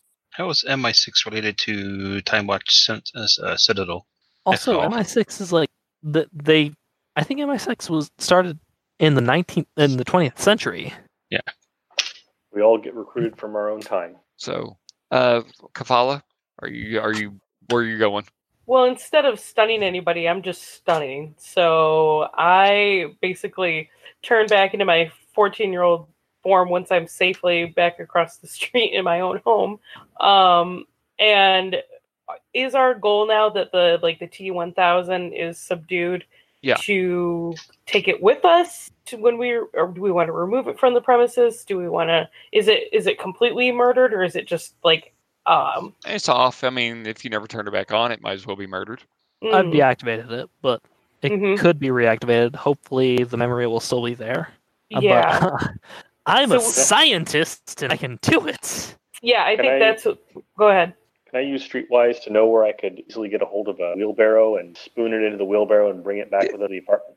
Yeah, I, I say that uh, if you wanted to use disguise, I say that not only are you able to, you know, the wheelbarrow is like would be easy, but you need to not like, you know, create a scene like where everybody's like, oh my God, what's wrong with that person? Unless you can do some kind of he's been drinking again kind of bullshit or anything like that. You or just- I could weed the garden real hard so we can have like a bunch of cover and stuff like that for what's in the wheelbarrow. T one That would thousand is the liquid metal one, right? Yeah. Uh, that that'd help. We just we need to get into a quiet spot away from this era of technology so that I can Mhm. fuck it up. He wants to get wanna- in there. So If I it's tell you what, Bra- Brandon, give me one of give me one of several checks. I mean, like you can get the wheelbarrow, or you could do it more obtru- uh, uh, obtrusively and like get the wheelbarrow and like pour gin on it. Like give me a preparedness check. Just I have a flask of something. It's just like "Uh, you know what they're doing. Like this out I'll drinking. spend I'll spend three in disguise then. Okay. And roll to four. So yeah, you totally have got this. No problem. Like so, yeah, Doctor Breen. Like I guess are you, you guys reconvening at the apartment or what? I'm still there. Yeah, you're still there. I there. would say Yeah. we bring him to the apartment where the person's already so, so we're all in the same place. Okay. So yeah, so we can go ahead and say that uh, flash ahead. You get a couple odd looks like with your disguise. So how did you disguise them, by the way? It's just a strange liquid. That's all. Oh, so you It's the broke it. 1800s. Oh, we so you just broke it down to where it was like quickcrete looking stuff floating around there. Get away! This is mercury. It'll kill you. Fertilizer. Oh, okay. No Special problem. New fertilizer. So yeah, I, I would even say that like with that spend, you all actually just take your impersonator mesh and kind of you will follow Doctor with Doctor Breen's help. You all just like it just looks like you're just pushing a wheelbarrow load of of dirt. Doctor needs dirt for experiment again. All right. So it was flash ahead. So you have a wheelbarrow, which Uurrk had to actually pick up and kind of carry into the place, and everybody is in the apartment. I will say that uh, Sparrow is waking up, um, unless anybody Can I wants s- to do something. Yeah. Can I spend a point of science to make them chemically neutral and unable to leave wh- the wheelbarrow they're in? I say you put a destabilizing agent in that with that spend. Sweet. So, you know, until it's taken out. And actually, if you honestly, Chris, if you were talking about going center mass, let's just retcon it and say that that's basically what you, you said when you stabbed it and stopped it with your previous spin. That's pretty much like you can Sure. just do that. I don't feel like making you double spend. Okay. All right. So, Agent Sparrow, how did you how did you bind her, Skegg? Or what'd you do? Um, I would like to at least uh, try to identify his autochron and remove Her- it from him. she doesn't have an autochron. No autochron. but you know from your time travel experience, like not everyone has autochron. Some some dumbasses you've even seen drive around in a DeLorean. Okay. Um, I'm, I'm questioning if I even have opposable thumbs in the same way people do. Uh, You do. uh, Well, we, we could say like you can manipulate it. I wouldn't nitpick it. Like you've been a, you've been around humans long enough to manipulate things. Besides, the, the Jurassic I'm- Park Velociraptor opened the door. Geoff. True. Yeah. uh, then I, I will I will um get some rope or somehow to tie him up. Okay, yeah. Bed sheets, rope, whatever you you secure them. Everybody is there. Agent Sparrow. Uh, what? The, oh my God! Hi there. You ruined it all. Yes, you have.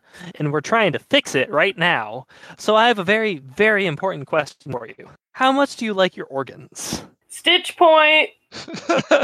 I, I'm kind of fond of them. I mean, what, what do you want? I'm I'm trying to stop the greatest war known to man. no, you're not.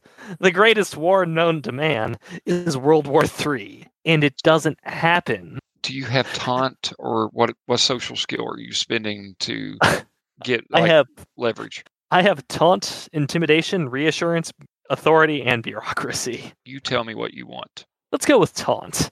Oh, you're stupid. That's Well, okay. taunt, taunt, I- taunt seems more like a provoking thing. So, what are you trying to provoke out of them? oh, uh, let me finish my speech. Okay.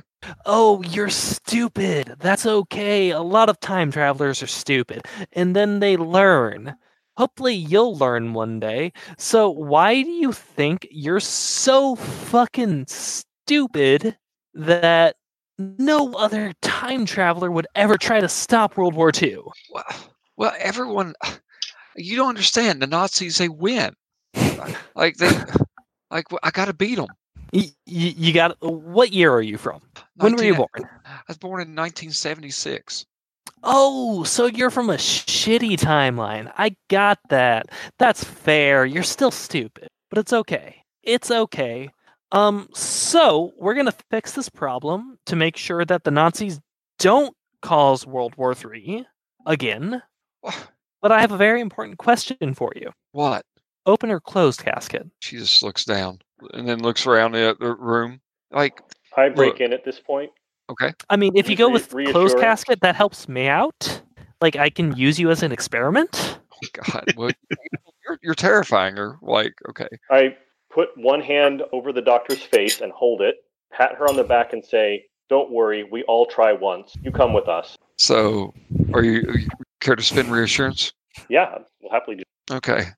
Look, look, the Nazis came back. Like we like we had we were fighting, we had it and then like and this all happened before I was born, but then they ended up getting this technology and they they started bringing in stuff like from the future or whatnot and like so like some time traveler gets to the Nazis. So I thought that if I get to the Nazis first, if I eliminate the Nazis first, and there's nothing for the time traveler to come into.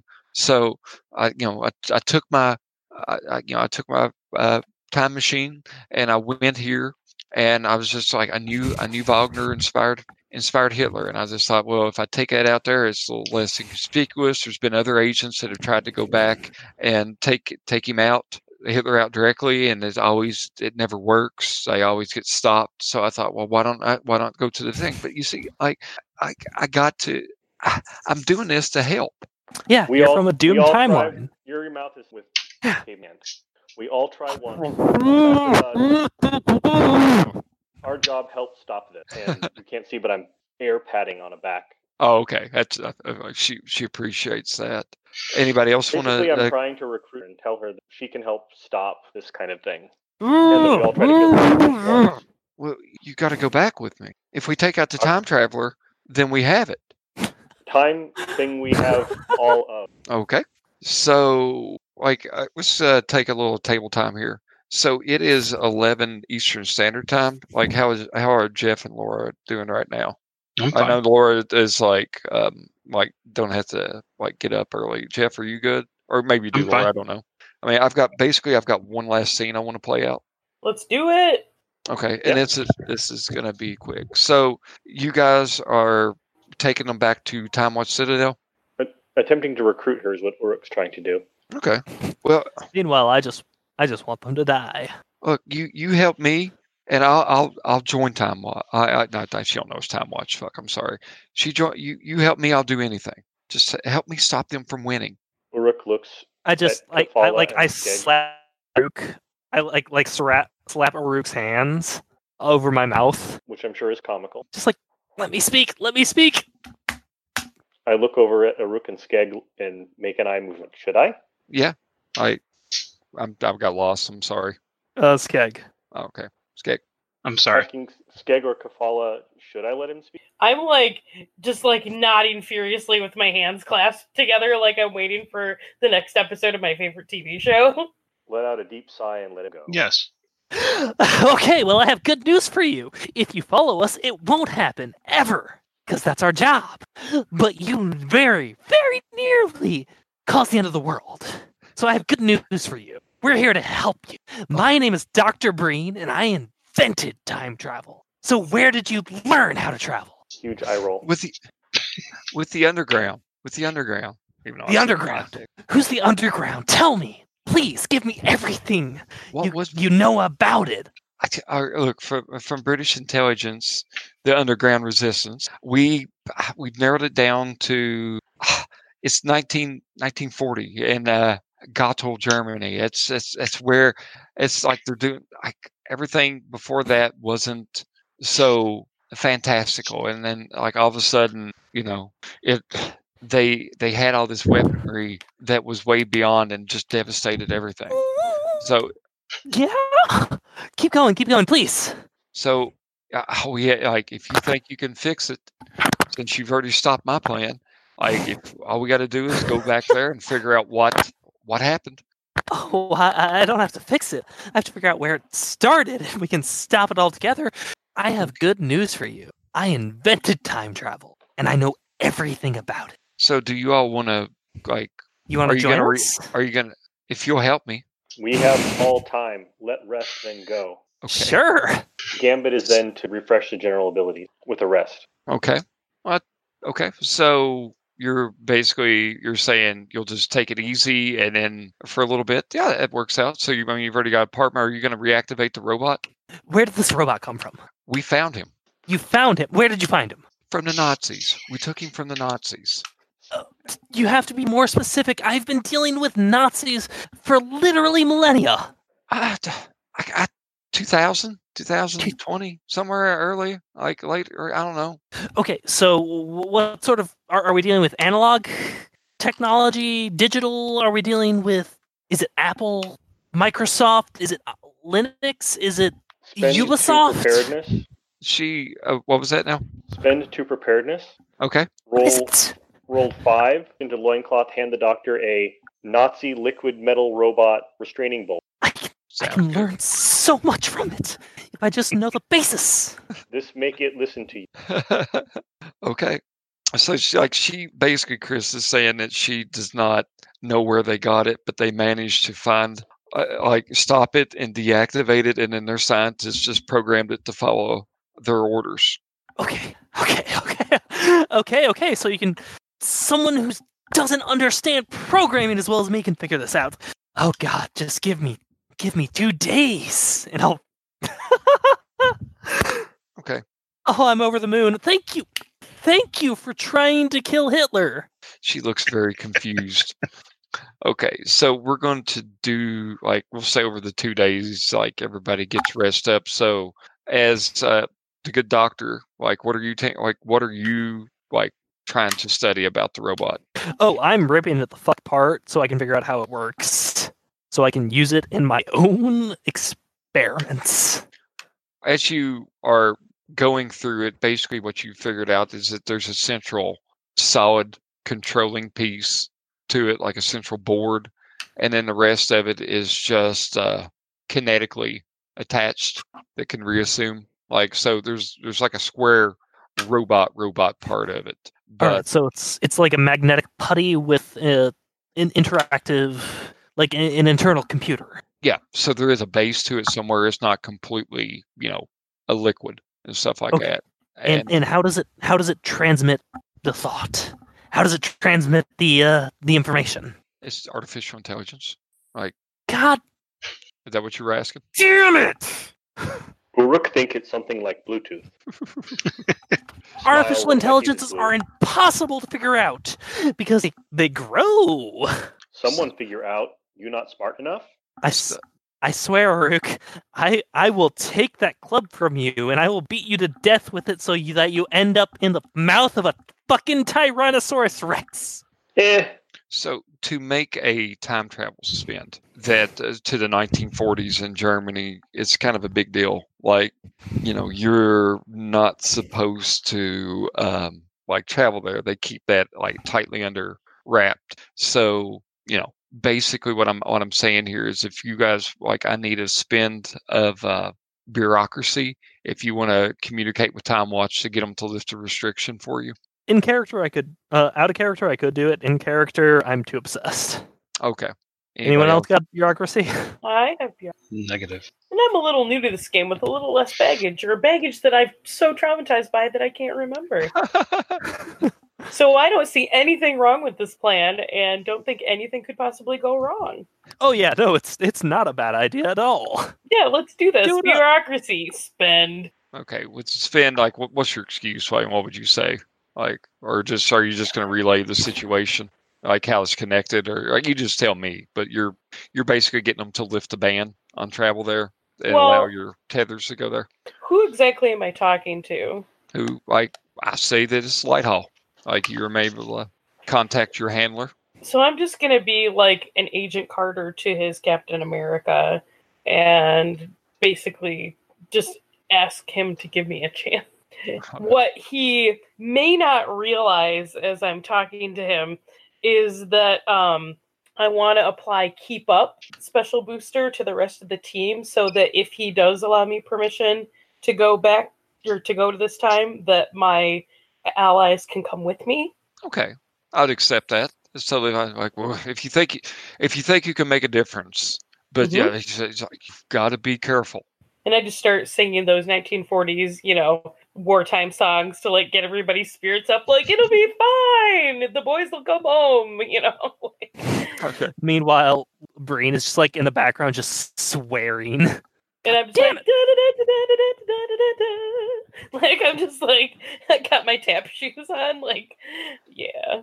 The whole version of my existence is four costume changes. I don't know if you guys have figured this out. so yeah, we're gonna put on a little, you know, just like rah rah show, and then we're gonna go to 1940. Okay. So go ahead and give me a time travel check. Okay. I have to burn beforehand, right? Yeah, unless you're stitching. Mm, I have one. I have two to burn. But you, they also have other abilities too. Like, Yeah. Like so, if you start running low on other kinds of points, Mm-hmm. then that's probably you may want to ha- save one to get like a pull refresh kind of thing. Yeah, I just want to. Um, do I have to? What do I have to take the points from? Is it chronal stability or? Well, you could just roll. It's a it's a four damage. So like you know, if you fail, if you roll under four and you fail, then you take four damage. And you know, if you spend two, then you, You only have take a- two damage. Yeah, and also you have a fifty percent chance of succeeding. So if you succeed, you're fine. Um, if you spend one point, that's a sixty-six percent chance of uh, succeeding. I'll I'll spend two points and roll. Uh, that's a seven. I rolled a five. Okay, no problem. All right. You Uh, take two damage. I what? You take Oh. two damage. Yeah, I lowered it by two. Yeah. What, uh, so I mean, it was a four difficulty. What did you roll? A five. Oh, you made it. Uh, so you only took two damage. I'm sorry, I wasn't following. Yep. All right. yep. So again, you know, the stitches are for pulls, refreshes, simple time travel, boost combat damage, and reduce combat damage if you get hit. So, uh, Uurrk, I'll use a stitch. Okay. Uh, Skegg, I'll use a stitch too. and Doctor Breen. I'll spend. Yeah, I told you all Oh, that well. your your since you were resting your you know athletic stuff like Oh, shit. all refreshed. Uh, I will spend two points because I don't actually usually have to worry about this. Uh, five. Okay, cool. So you basically you all time travel, and uh, what is the role of Sparrow? Are you taking Sparrow? Are you reactivating a robot? Like, what are you doing? Um, I personally would want to torture them in the 40s. So, it's up to y'all. Eric, I think I feel like you're the the heart of this group. What do you got, buddy? I think we send her back. Oh, sorry. Uurrk Yes. thinks send her back special control boat on robot and take with. Yeah, everybody's coming with. Oh, he send her back to her original time, but take the robot. Uh, send her back to TimeWatch. Oh, okay. So she's going to TimeWatch. Uh, well, you made your reassurance spin. You reactivated it. The robot identifies itself as V5. And um, yeah, he piggybacks with you on the time travel deal. And you uh, find yourselves in um, a Berlin safe house. So basically, uh, TimeWatch has got its own place in Nazi Germany in between the th- in the 30s and 40s that they basically set up for their own little safe house. This is a large facility. It looks like a factory, and you see a lot of offices going on. You see a lot of screens set up with uh, you know futuristic TimeWatch equipment set up in there. A lot of logistics going on, and there's a uh, a, a list of agents sitting on benches outside of this main uh, reception area, and you hear number 392 rooftop sniper. Here's your coordinates. Uh, chrono time co- access code is, and then they read off a number. Next, number 393. Bruce Hey, Jacob. Ah, Do you shh. still do you still have Nazi uh Nazi skills? Like, are are you still on Nazi watch? He looks at you and frowns. He goes, "You know, you're not supposed to talk to other time travelers." Come on. Ah, I 393. invented time travel. 393 the briefcase bomb restaurant here's your court and he just keeps on rattling off stuff. So yeah you've made friends but all right you, you see dozens of people shuffling about. It just seems like they're like constantly in a uh, habit of doing this. So you are trying to locate the Gottol G-O-T-T-O-L facility. This was with your contemporary. You know that this is ran by Kurt Diebner who in real life was uh, in the real time stream was a German nuclear physicist who was the head of the Kernov. Oh God bless! I can't. I got to increase the font. My vision. Kern. Oh God damn it, buffer. Kern Forschungsrat, or basically, I I could. Going blind as well as deaf, Thornsbury. Uh, dude, old age, old age to get you. But basically, the Nazi Research Council, they're the ones that were experimenting with nuclear fission in an attempt to create weapons in actual time. So you're going to the facility where they were working on the uh, nuclear weapons. Skyfire Hmm. Maker. As you all kind of scout out the perimeter of it, you you know make your your way through the streets of Nazi Germany, disguised however you like. Uurrk, Um, you know the actual names. Why don't you just use them? Hmm? You know it's called nuclear power. You know it's called radiation. And that you just say skyfire. And glow stick. I'm sorry, I had to do a dance party. these these words have specific terms, and you could use them, and it would make life so much easier. High concrete walls, brick, you know, very high. There's um, big wall perimeters, sur- like ex, you know, surrounding the research facility. You see guards patrolling. There's barbed wire across the, even like the tops of the the walls. Soldiers on patrol. There's uh, guards guarding the checkpoint going into the facility. Uh, this looks like a really hard kind of uh, place to sneak in. So, what do you want to do? I think it's about time to spend 25 years digging tunnels with spoons, Alcatraz style, so that we can get in and out by creating a tunnel system unbeknownst even to the Nazis. Counterpoint: hmm We have superhuman technology in this area. No, spoons. We could just blow a wall spoons, through with our science. spoons, undetected. Get out of Wooden We spoons. We send robot back 25 years, not have to dig with. Ah, robot dig with spoon. or maybe just don't fucking have a robot dig. You dig with two You spoons. literally just Oh, disintegrate a wall. Two I- spooned robot. Give me five minutes and a napkin, and I can blow up the entire prison. All right. So Leave no basically, yes, there would be no trace because the prison would not exist anymore. All right, you get five minutes and a napkin. Go. so Chris, uh, like jumping in here, GM, uh, basically, uh, like the options that you all have, like if you wanted to send the robot back, that's fine.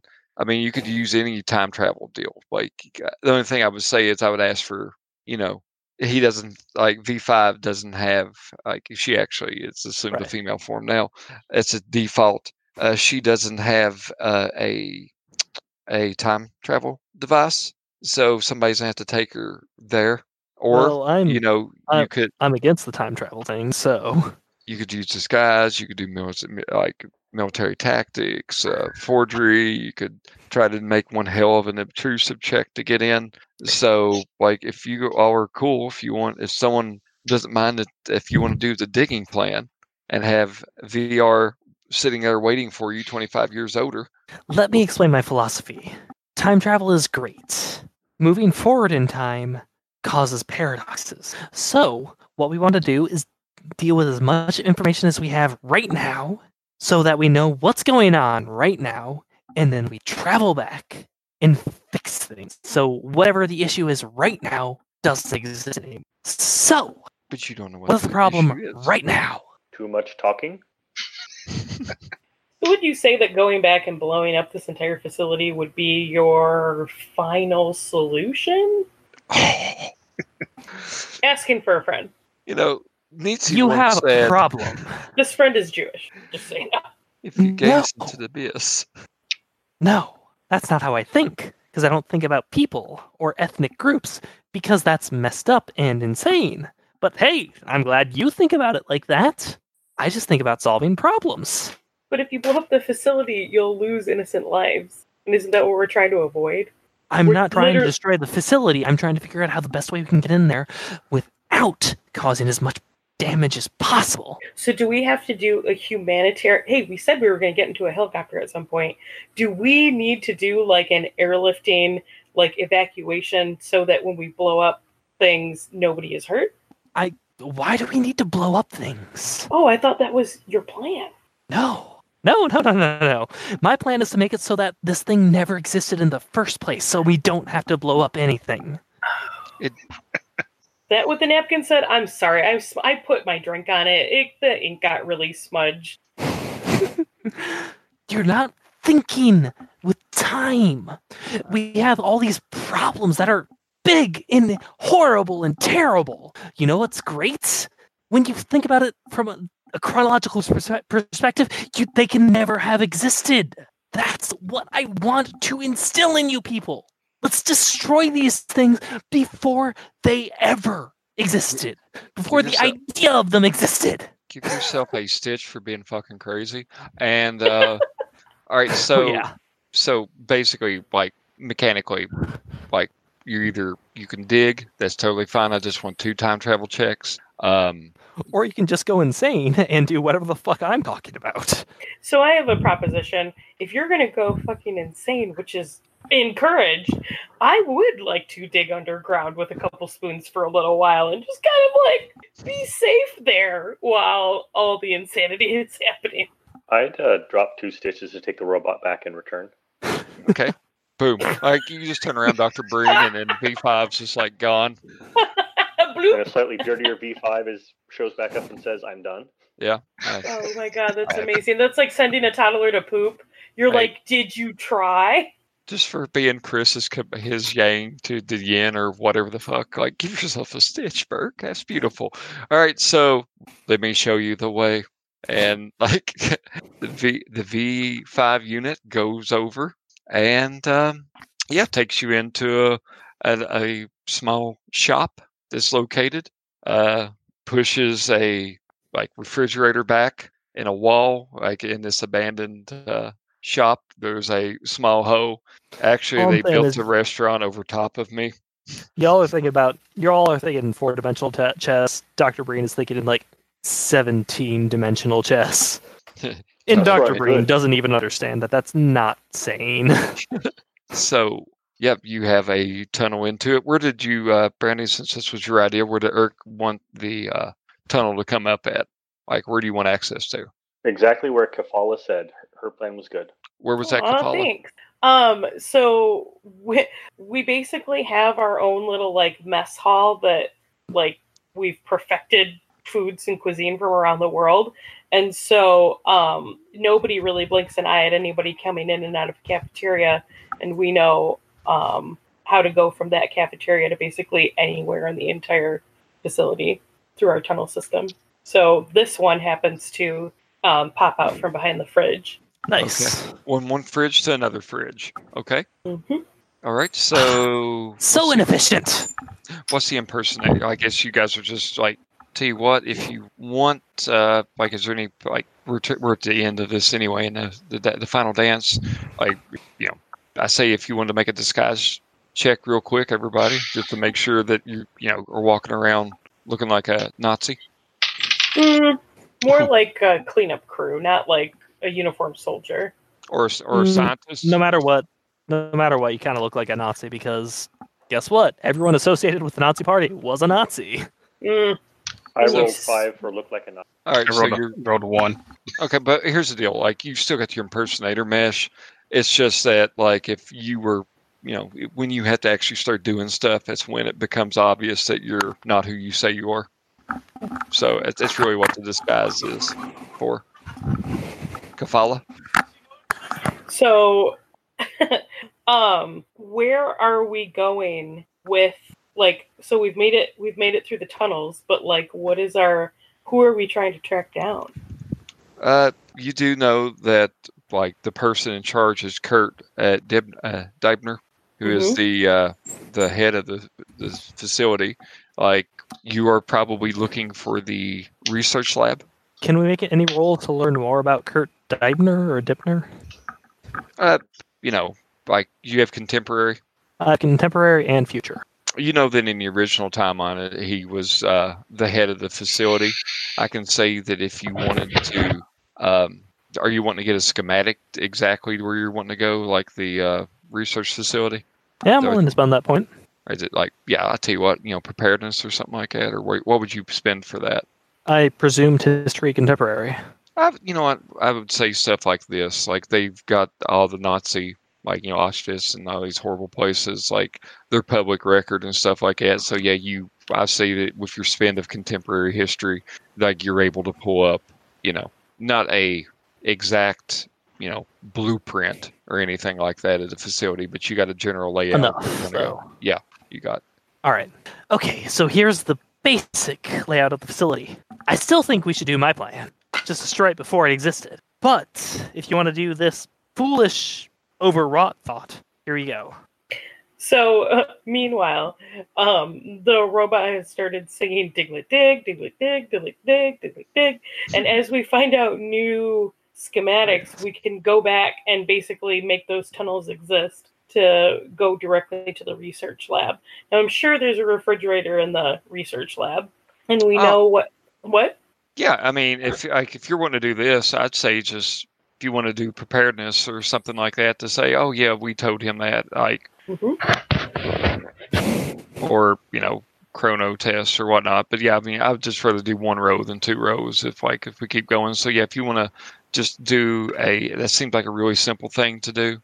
So just Out of character, uh, Laura, your idea is much smarter. My idea is more fun.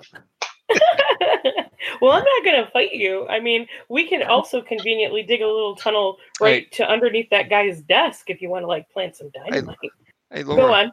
hmm like so basically i mean if you did your preparedness or you could do uh, i'm trying to look at the time time stuff not preparedness and stuff like that you could if you just want to make a a uh, preparedness i would say that yeah you have uh, you the path is actually not in the cafe like there's multiple paths throughout the deal so you could go to the research lab Yeah, that's where we're headed because we there's a hole that has appeared behind the fridge in the research lab, so we can just like slide that out of the way after everybody goes home for the night. Well, okay. So as you're crawling through right the tunnel, which was expertly dig, uh, dug by a robot over, you know, twenty years, yeah, decade. In fact, like he was there for a lot of the renovations. Um, you come out. It's really not as much of a refrigerator as like there's a shelf kind of pushed in front of it, like a, you know something on wheels Mhm. that as you get up to it, you've just got like a thin layer of uh, plaster, more or less, from where he like where V5 had dug X deep. So you're just able to kind of lightly push it and cup your hands and you know slowly push through basically the essential like chalk more assists of like consistency and you see that uh, this room you see a large um, nuclear reactor looks like you see the nuclear symbol over at least uh, you see banks of computer terminals and complex looking machines. You see just a half dozen men running around in lab coats taking readings. Uh, Wait, wait, we didn't come in like after closing hours. We came in like at full like peak third shift. there's That's why I was saying, just like deal with it before it ever existed. Mm, we still I can. Well, I was just saying that it, it never shuts down. Right. Mm, yep, we found the third shifters. But uh, like dominating the room, like I said, is the nuclear system, and there's this massive, like in this gigantic room, there's this massive hoop that is like it takes up the like above the nuclear reactor. And those of you with timecraft recognize this as a time hoop, and it's like so again, technology, computers, lining it all, nuclear reactor, Hmm. right by it, big hoop. This is like basically a four story ceiling. And there's a gigantic Nazi flag that's also hanging in front of it of the time loop. And uh, Oh, Yeah. fun! So somebody's here. Somebody So here ba- is outside of their knowledge. this is an We can fix older this. is an ac- like version of time travel where it actually you know you're not carrying a time device with you. It's kind of a set location. You all have seen stuff like this before. Uh, I, Adam, I, I just have to con- stop you right there. There's no such thing as an older version of time tra- travel. I invented time travel. Of course you did. Of course you did. There's like a purple haze that's in your veins that's actually churning around in the center of the hoop. hmm So clearly, someone from the future stole my design, didn't actually understand how it worked. They didn't understand the underlying mechanics, and they just like built onto it in the ways that didn't work. So I have to fix it and stop this. So what are you going to do? Well, my plan was just to get us to the research lab. I mean, I've invested decades into this plan, and uh, you know, time is time is fluid and fleeting, and I didn't really notice the time pass. But I just think that um, now that confronted with this giant time ring over the nuclear reactor, like I don't know, something about being face to face with a nuclear reactor just makes me want to blow things up. So, what does and I have- else want to do? I have to break this bastardiz- bastardization of my research. This is I kind of, It's an abomination. nonsense. This is terrible. agree. I kind of agree with Doc, and just let, let's see what we can do to prevent this from even f- becoming now. hmm This is a little bigger than I expected. Okay. So with you all working about, you do you can kind of like as you gauge through this here, definitely those of you all that have uh, like an air of like either interpersonal skills of bureaucracy or authority, uh, you can kind of get the lead of like who's in charge. You actually or you see Look, someone you recognize. It's Kurt uh, Diebner, and oh oh look at the Dr. Breen, look at the flanges. They they screwed they screwed up the flanges. Dr. Breen, Dr. Breen. You recognize the man standing next to him. Who is it? You remember it's Brannick. You remember him. You you kind of ran into him when you were like making sure you were the only person who created time travel, and you just ended up just throwing him through a time loop. And like Brannick. It's always Brannick. It's apparently, always you, Brannick. apparently you Oh, threw him into Nazi Germany. He looks a lot older than when you saw him last time. And stuff like that. He looks actually quite elderly, but yeah, that's you recognize this, and it kind of dongs on you that That- maybe you're the problem. That explains why the flanges are wrong. Because Brannick could never understand my process, and he could never follow what I was telling him to do. So, and here you go. Tell me what you're doing, guys. um, I'm clearly going to sabotage the time machine. Okay, so give me an obtrusive, an obtrusive road to sneak over to it. Hold up. Uh, I just might die. While he's finding his die, uh, Skegg, Um, there are. You, see- this room has two guards in it. You see, like I said, a dozen scientists, including um, You know, the doctors, uh, Brannick and Debner. okay, and, and Doc, you're you're going to deal with this now versus past. Oh, he, you don't know the past part or his past. Well, I mean, he's he's you're you're you're dealing with this now. You're not gonna uh, time jump. Is that is that a, a, cor- my assessment? Brain's already walked off. Okay. All right. Uh, so I'm using my two points in unobtrusiveness to get a five. Okay, so yeah, you are making your way around to the boards. All right, so um, everyone else just tell me actions, like what you're going to do. If, like you see him sneak is sneaking off, are you going to try to? Um, I'll tell behind him. Uh, if one of the guards approach him, I'll approach the guard. Uh, I guess my personal mesh can be a uh, SS officer. yeah, just as long as like you don't interact. Like the second that uh, he, which he, he already made the roll, but I mean you're able to kind of piggyback off of off of him. Of course, he's kind of sneaking around, and you're just kind of covertly walking and stuff like that. If you did want to actually not like, you know, you could uh, do a little bit more, I guess you could say, besides just following. If you wanted to kind of use like military tactics, you could actually try to position yourself in a better position. I mean, just you tell me really by looking at what you see on your sheet. Um, I just want to be in position to uh, um, defend him if uh, one of these guards starts to attack him or something. Okay. I want to be arranged to hit him with a t- pacifist or jump on him myself and go into a scruffle. Okay, and Uurrk. Are there any um, things in here like forklifts, like material handling vehicles? Yeah. Um, in my impersonation mesh, as again a stocky, short workman, uh, I would like to go and get on one of those and just maneuver into an area where I can be helpful when stuff starts. Okay, so you, you did pass your uh, test, and Kelfala. So I want to be set up like I want to find is there like um a stairwell that would go up to like a tiered level? Like cuz usually if there's if Yeah, there's four story hall yeah I would totally like to get up to some scaffolding and uh set my taser to kill um and just basically be ready for those distant shots if needed without firing into melee like I just Okay. basically want to keep an eye out um, like a sniper Okay, sounds good. So the goal is to protect the doctor. Okay. So as uh, you near, you see that they're like you see the scientist Dr. Breen going about getting stuff. You see uh, Bra- uh, Brannick and Diebner. It's like, all right, we got this. We just, let's, let's go ahead and do the trial.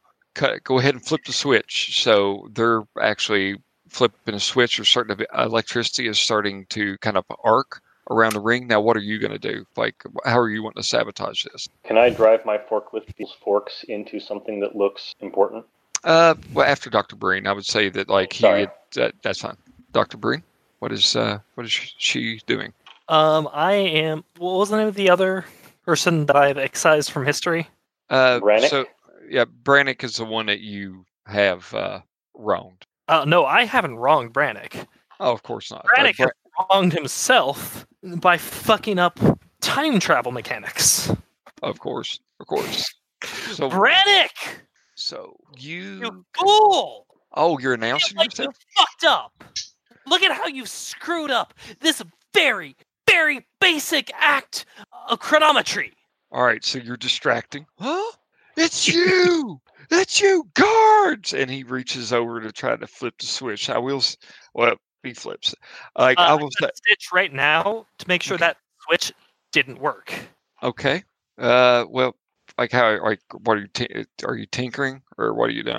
Uh, I'll spend a point in tinkering. I'll uh, roll tinkering to make sure it never worked. So you, you, you spin a uh, switch, uh, a stitch to refresh your tinkering pool? Is that what you said? No, or- no, I, I'm spending a stitch to go back in time to make it so that that never worked. So that in this dramatic confrontation, he tries to press the button and it just doesn't work. Okay, so things were kind of beginning to go. You got the arc and stuff like that. He flips the switch. No, no, and he starts furiously like flipping at the flipping the switches. Now I have the ability with Brannick, or no, with Debner, excuse me. I can summon one d six. This is my special ability, and then we'll jump over to you, uh, Uurrk. Uh, let's see. Debner is calling like guards, guards. So I am spending from my resource pool, and I have summoned like there is like in the door behind, um, like the entrance to the time lab. It's kind of Alive, y'all. yeah, there's like four guards burst in. Now for Uurrk, they can't act. They'll act last because they got there last. But like so, basically, so everybody can keep track of it. I will say this: that there is a total of six uh, Nazis and a bunch of scientists and like basically eleven scientists, counting the two main Debner and uh, Brannick. So I'll write that in as soon as I find a window. Oh fuck, I'm not in on the wrong computer. I'm using two computers right now. Doing all right there, Adam? Yeah, dude, I'm just tired. All right, so six guards and uh, eleven. So here we go. So what would you want to do, Eric? Where you want to drive into? Um, I'm imagining as part of the machinery, there's something that looks kind of like a box that has a, a control panel on it with tubes and wires coming out of it and gauges twitching like crazy now. Just aiming the forks of the forklift for something that looks like that. Okay. All right. So you're wanting to kind of like, are you going to try to drive it into what's powering it, like the nuclear reactor part of it, or like a base for the the diodes that are the electric is arcing off of? Something that's the electric is arcing off of because Uurrk would understand that pretty well. Okay. Yeah. So you wanted to support like deals that power it. So yeah, I will say, yeah. Do you get you got vehicle, don't you? Three points of vehicle, which I'm going to spend all of. All right. Nice. So, so we're like, you know, Eric, narrate for me how you do this. I rev up the forklift, run it forward at speed towards this uh, this panel, raise the forks to the right level, and hit it full speed, and then whip to the side after the forks are in it to whip it off. Oh So wow. fork, spear, whip, arc. Okay, I'll take that into consideration. Well, things are going live here. Who wants to act like st- uh, Skegg? If a guard's approaching uh, the dock, now I will fire. Okay, so you are wanting to fire it at a guard. So go ahead and roll shooting. A two. You rolled a two. Yep. Oh, you didn't spend. Okay. I wouldn't probably not help me because I would wouldn't have spent as much. Oh, okay. So yeah, you you kind of like fire the shot goes a little bit wide. Uh, Kaf- Kal- uh Kelfala, can you speak, Laura? Sorry, I was check. muted again. Nope, I was totally talking with the mute button on. Sorry. No. Um, so, what was the name of the doctor that got thrown to, through the loop to Nazi Germany? Uh, Brannick. Brannick, and then Diebner is the other one. Yeah. All right. So I am going to shoot to kill um, Brannick. Okay. No, I was going to dress him down continually. Oh well, then I can wait. I can. No, you don't know it. You kill who you want to, honey. This Yeah, no, a- kill who you want to. Just saying. I just see him as the greatest threat because he knows, if even though imperfect, he knows the most about time travel. I, I would say, Not, not, not that that means that you know our doctor should be concerned that he's next or anything. What are you talking about? What? I don't know. You're not the problem. Hold on. okay. So I am Nothing. travel. yeah, I would say that this being a kind of a distance shot and stuff like that, you're you're totally capable of making it, and just go ahead and roll uh, difficulty six. So you may want to spend a little bit of shooting. If There's a I have- chance that I may spend st- uh, time travel just to stop this. Sure. Just so you know. No, that's fine. Remember, I'm not as experienced in these time traveling ways as you are. So, um, so I'm gonna go for it. Um, I would like to spend a stitch. Okay. What, what does that add to my roll? So how just- much you got? How much you got into your? Um, say, well, you can you can spend a stitch for combat damage. So here's the deal. Like, how I have how eight. I have eight in shooting. so Should like I you just spend that instead you of s- the stitch? You you spend as much as you want to. I'm saying you have to hit six, and if you want to spend a stitch act- afterwards, uh, you can boost combat damage. Um, Hmm. you can spend stitches after rolling die, the damage die to increase damage inflicted on a one-to-one basis. Successfully punch someone with a D6 for minus one. Spend three stitches of your damage and and add like it would basically add three points to it. So I've for only each, got two stitches. So what I'm thinking is back to that rule of you can like what happens when you double. okay, So I was thinking of spending four Oh Jesus! and then roll and add four. Sometimes you just gotta murk a motherfucker. Apparently. yeah, if you can go above, that's kind of what we do. All right, here I go. All right. So I rolled a three, and that adds four, so seven. Seven. So hit, boom, and uh, roll your damage. Now I'm treating this weapon as. Hold on, I had it all listed up. this is the Rambo death weapon that I brought Yeah, back from my you gotta- you-. You basically made a uh, heavy weapon, so whatever you roll, you add plus two. So I now I roll a d6 for damage. Yeah. Okay. And add two. I rolled a six, so damage is eight, Oh, dude, you popping like poof, drops like a log. Like a tomato, cherry tomato that just like pops. Like you, you think you can even see a hole burnt through his chest as you, you Mhm. know, hit center mass. Oh, that's Or- headshot too. so let's go on as I look for my cup. So everybody is active. So I will go ahead and say that we have uh, 10 scientists and five. So I'm going to attack as uh, instead of rolling four separate combats, and all, I'm going to see if the four guards can. I think they're gonna uh, like they're everybody's kind of gunning toward Chris and Steg, kind of, or if Chris Steg really hasn't made himself known. I think you were waiting, right, Steg?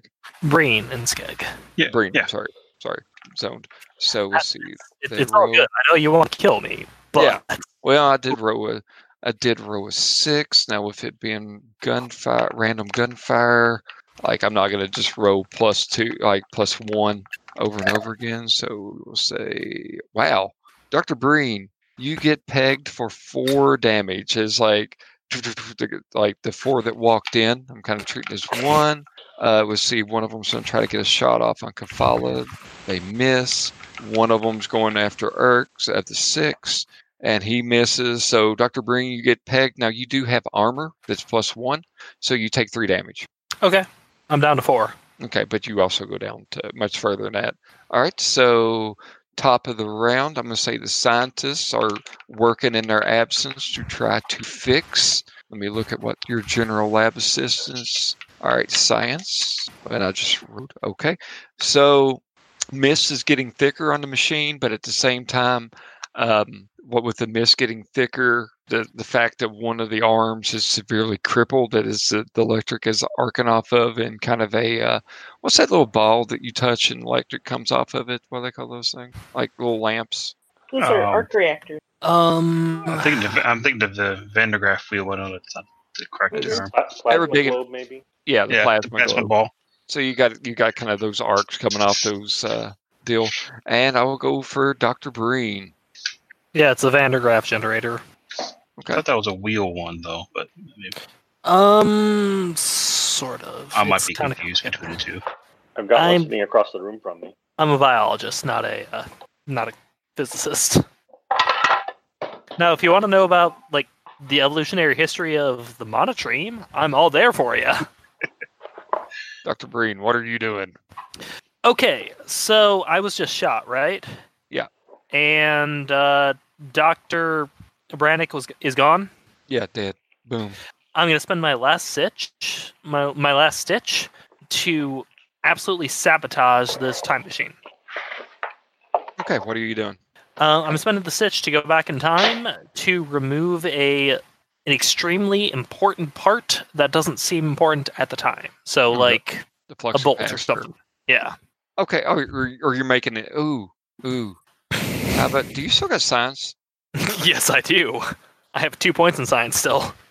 And it's not science; it's science. Well, not much is. uh You know, give spend. Give me a point of spending that, and I will say that you like eliminate a lot of the grounding effects of this. So this is going to be a uh, tinkering check. I will say this is since you're trying to be kind of obtuse about it. You pull this off. Um, it uh, electrocute. I mean, it, it will short out, but if you spend a point of science, it will feedback and fry the people at the boards. All right, I'll spend a point of science, and I will spend four points in tinkering. Okay. Nope, Didn't go into the top. That's a seven. Okay, so boom, and just uh, you have time travel back then. Explain what it narrate real quick. Like, what are you doing? There's a very specific flange that you find in the rotomic alleyway. It's a it's a it's a way that we can build this chronic. It's hard to explain if you don't understand post-dimensional calculus. But basically, what's going on is that I've removed a specific part that cause that causes the uh, time stream to fall apart when they run it. We don't have to worry about this with autochrons because me, as a genius, has figured out how to remove that specific aspect. But Brannick never did.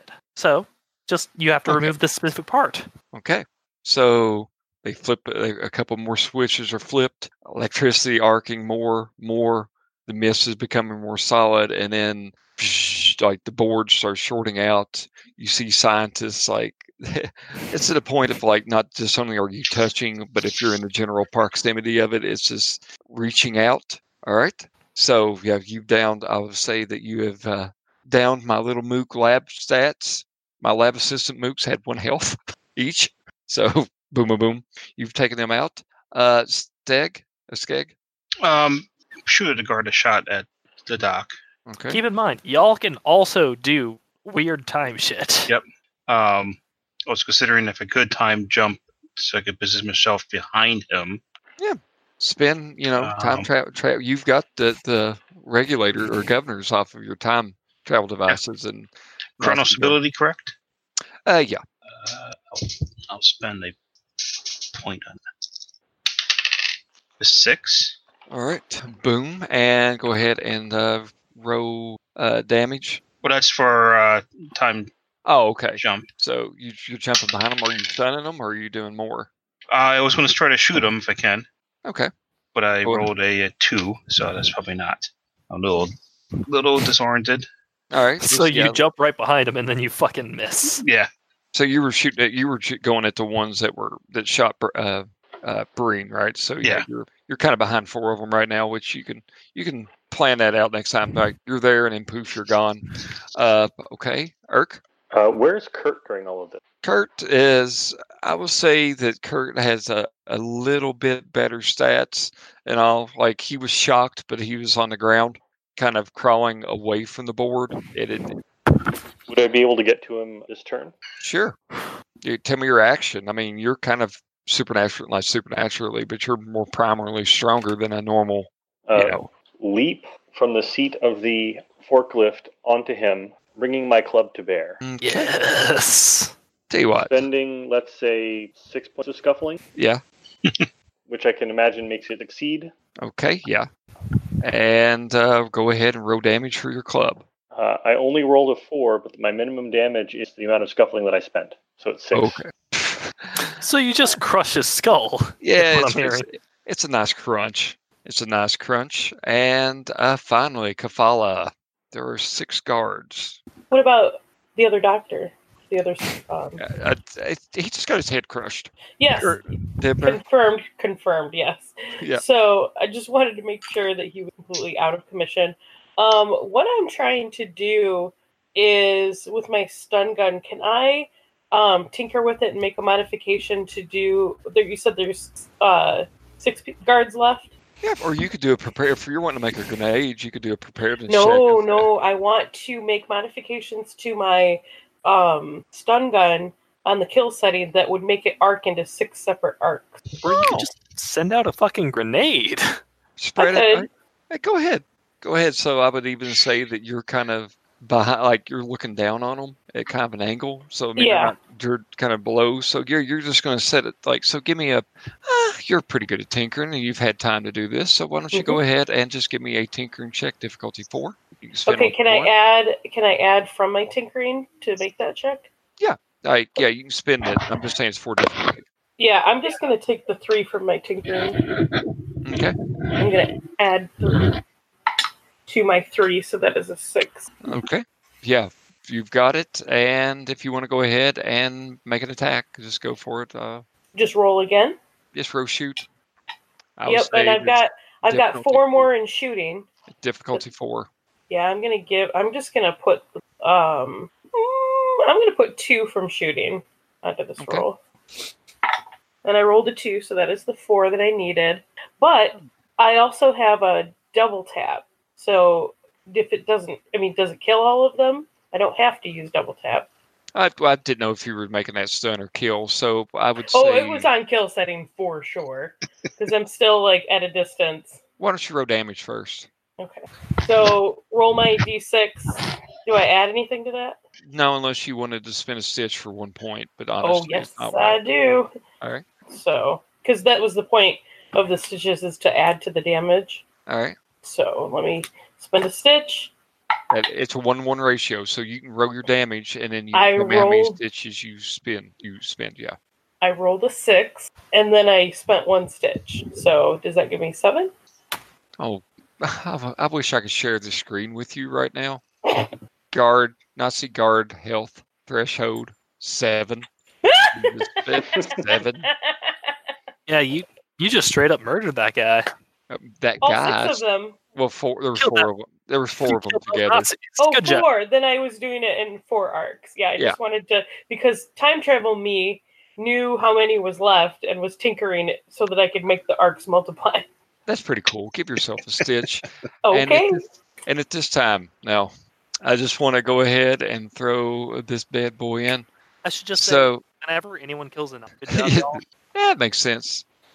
All right, so let's see. So as the mass of uh, as the mass of purple uh, forms and forms, you see jump down out of the loop into electricity. Oddly enough, is a massive T Rex. You see its head kind of like silhouette in the purple before it actually like steps through and jumps down and it when it falls, it actually kind of rips the Nazi flag down, and it the flag falls over its shoulders, kind of like James Brown at a concert. You know, and they would like you know throw the coat over him and then stand back up and stuff. I don't know if you've seen old footage of James Brown, but I will say this, and this is kind of what the big fight was supposed to be in this. But the simple fact that you have tinkered with it, messed with the time machine, made it jump into electricity like this welcome to your new world T- t-rex. So you are going to shock the shit out of it so i'm going to say that you have greatly reduced its health. So there is two guards left and now a gigantic t-rex that is trying very hard and fast to make its way out of uh, or excuse me an aryan time rex. There's always a Nazi dinosaur. there's always a nazi dinosaur so now it's time to punch it in the face. So swastika What wrapped around his shoulders. It's pretty easy to hit. It's pretty big. So, Dr. Breen, Okay, so let, let me think for a moment. if you want to skip and let someone else go ahead while you're thinking, it's fine too. Oh no no. Um, what I'm going to uh, so what does paradox prevention do? Paradox prevention, like you spend it to prevent a point of paradox. Let me give you the official word of that. All right, so paradox prevention. If I can, damn it, computer, why is everything running so slow? Paradox prevention. Let me see. I'm trying to find the official stat. Triggers for paradox tests. A number of things can trigger a paradox test. Here are some examples. Uh, okay, I'm sorry. I'm just trying to find a page. So it's purely preventative, is what I'm hearing. Yeah. Uh, Okay, in that case, For, what I'm going to do is spend my last point of science to uh, build up, uh, to uh, use tinkering to build a machine that causes the square cube law to triple around the dinosaur, meaning that it's so heavy that it literally cannot move. I mean, time travel exists, therefore we can fuck with gravity and physics. Let's see. Let me just make sure. If you're a time traveler, you're bound to run into paradoxes. This ability allows you to recognize them, predict them, solve them, and even use them to your advantage. I don't know how paradox is like that machine. You know what actions are paradox? If you wanted to cause chrono instability, you could always just travel back in time and prevent yourself from throwing uh, or taking care of uh, Brannick in a different way. That would be paradox prevention. Yeah, but that wouldn't solve this problem right now. it would destabilize it further. It would do more damage if, like, a, the the thing that brought it into brought this into reality started to change around it. No, you're right. Actually, yeah, that's that's what I did before the be- beginning of this game. So uh, I'm going to spend a stitch to go back in time. To tell yourself not to do that. Uh, no, to go kill Brannick in his own bunk. Okay. At the end of the day, um, Breen is still real salty. All right. All right. So basically, yeah, that sounds good. So you spend your point, narrate how you kill him, and I'll tell you the effect. All right, so um, I have the very first autochron ever, which means that it's a little unstable. It's kind of wh- when you look at it, it doesn't actually look like an object, but like sort of like a blur. So I travel back to before this happens, and I find Brannick at his in his bed. I wake him up, and then I shove the autochron in his head. Because it's a nanopart, it, it's basically made of nano unstable nanoparticles. It just reorganizes everything. and just sort of rips apart his brain. It's uh, it's not pretty. Okay. So he dies, and then you honestly like, are you traveling back? I guess you would, or, or Yeah. Okay, so just give me like we'll just say you did this. So let's let's narrate this. Because it's twelve thirty. All right. So basically, what happens is you see Skegg. You notice at first you see Breen, as Breen's prone to do, just zoop right out of uh, the room. Breen, you zoop back in, but now you have a memory, a weird memory of when you went out there and you found you went to go kill Brannick or you know get rid of Brannick, but Brannick was already dead. So that's kind of weird. So that's where paradox prevention thing is kind of, you know, uh, I want you to go ahead and make a. Only thing I'm going to ask you to do, Chris, to to do this is you know you had the memory of you know finding him dead, but you also had the memory of killing him. So I'm going to ask for a. I'm going to give you a plus three on this roll. So that's what paradox prevention does. But I want you to give me a difficulty seven paradox tech. So you know you're Jesus. rolling but you're getting plus three, so you basically just have to roll four. So you could burn chrono stability or however you want to do it. All right, I'm gonna spend two points in chronal stability. I Okay. guess I'm kind of confused as to what you're going with here. Okay. Uh, that is, I have a plus three to it. You said, Yeah. Would it have to be a seven? Yeah. Okay, I guess that's an eight. All right. So and basically what I'm saying is I hope it's not getting too like you could time travel back and kill him. You know where he was. You had that particular idea. But you're doing the paradox you're you're spending a point of paradox prevention allows you to get a buffer. So whenever you get hit by the massive like everything that you have encountered this game is because of you, except for the giant cockroaches. So like boom. So as fabric of reality is now starting to fade around you all. Uh, you see the place, much like how the cockroach in the beginning had the stuff going back on it. You see things kind of starting to unwind on you. What do you do? Reality is falling apart. Apparently, Yeah. Dr. Green did something. Is the T Rex still here? The T Rex is the T Rex is Kinda- here. kinda here? it- it's it's starting to look kind of transparent. Like it's what T Rex? Yeah. So yeah, everything's just kind of going apart right here. I, I so, will wait a moment to see what it is, what it, what remains. Okay. The Nazi guards, the two that are remaining, are like starting to run out of the facility as the room around them starts to change. And uh, yeah, so it's pretty much like I hate to end it with a whimper and not a bang, but well, actually, it did end with kind of a bang. But like, yeah, the whole room is coming down around you all. Uh, any last moves before you whisk yourselves away to TimeWatch Citadel? Uh, no. Brownie, you good? Nope, happy to return. All right. Happy So- trails. Poof. So apparently, the trick to playing TimeWatch is just destroying reality. Yeah. The goal. That's so, why we role play. And it- actually, I was wanting to kind of burn your all's asses. So the simple fact that this happens, like no one else kind of remembers it. You know what I mean? Like the fact that you stop stop Brannick from ever going back there is the like the main reason. Like it doesn't disrupt the normal time frame. Like everything snaps back into place, and research in the facility the facility goes as it was. Um, so now, as the time watch, you've recruited two new agents. We never uh, did utilize the robot in the combat and stuff like that. But um, yeah, so you brought two new people. The way the scenario is designed, and I apologize for keeping you all so late, is that um, I was supposed to introduce Sparrow and them to you all in the beginning, trying to save you. You also thoroughly killed everything because I make paper thin monsters, apparently. That um, like I didn't get a chance to make them show up. So uh, then I just had to introduce them in the third scene and stuff like that with them trying to assassinate uh, Wagner. Does anyone have any uh, questions? It's not just that, Adam. It's just I I happen to come up with extremely thorough plans. So uh, first off, uh, do uh, anybody have does anybody have any comments about the the game or the scenario in general? This is like my dream come true when I go down Wikipedia black holes. I never knew that there was a role playing system that would basically allow me to play Chrononauts and go down Wikipedia black holes at the same time. So I am thrilled.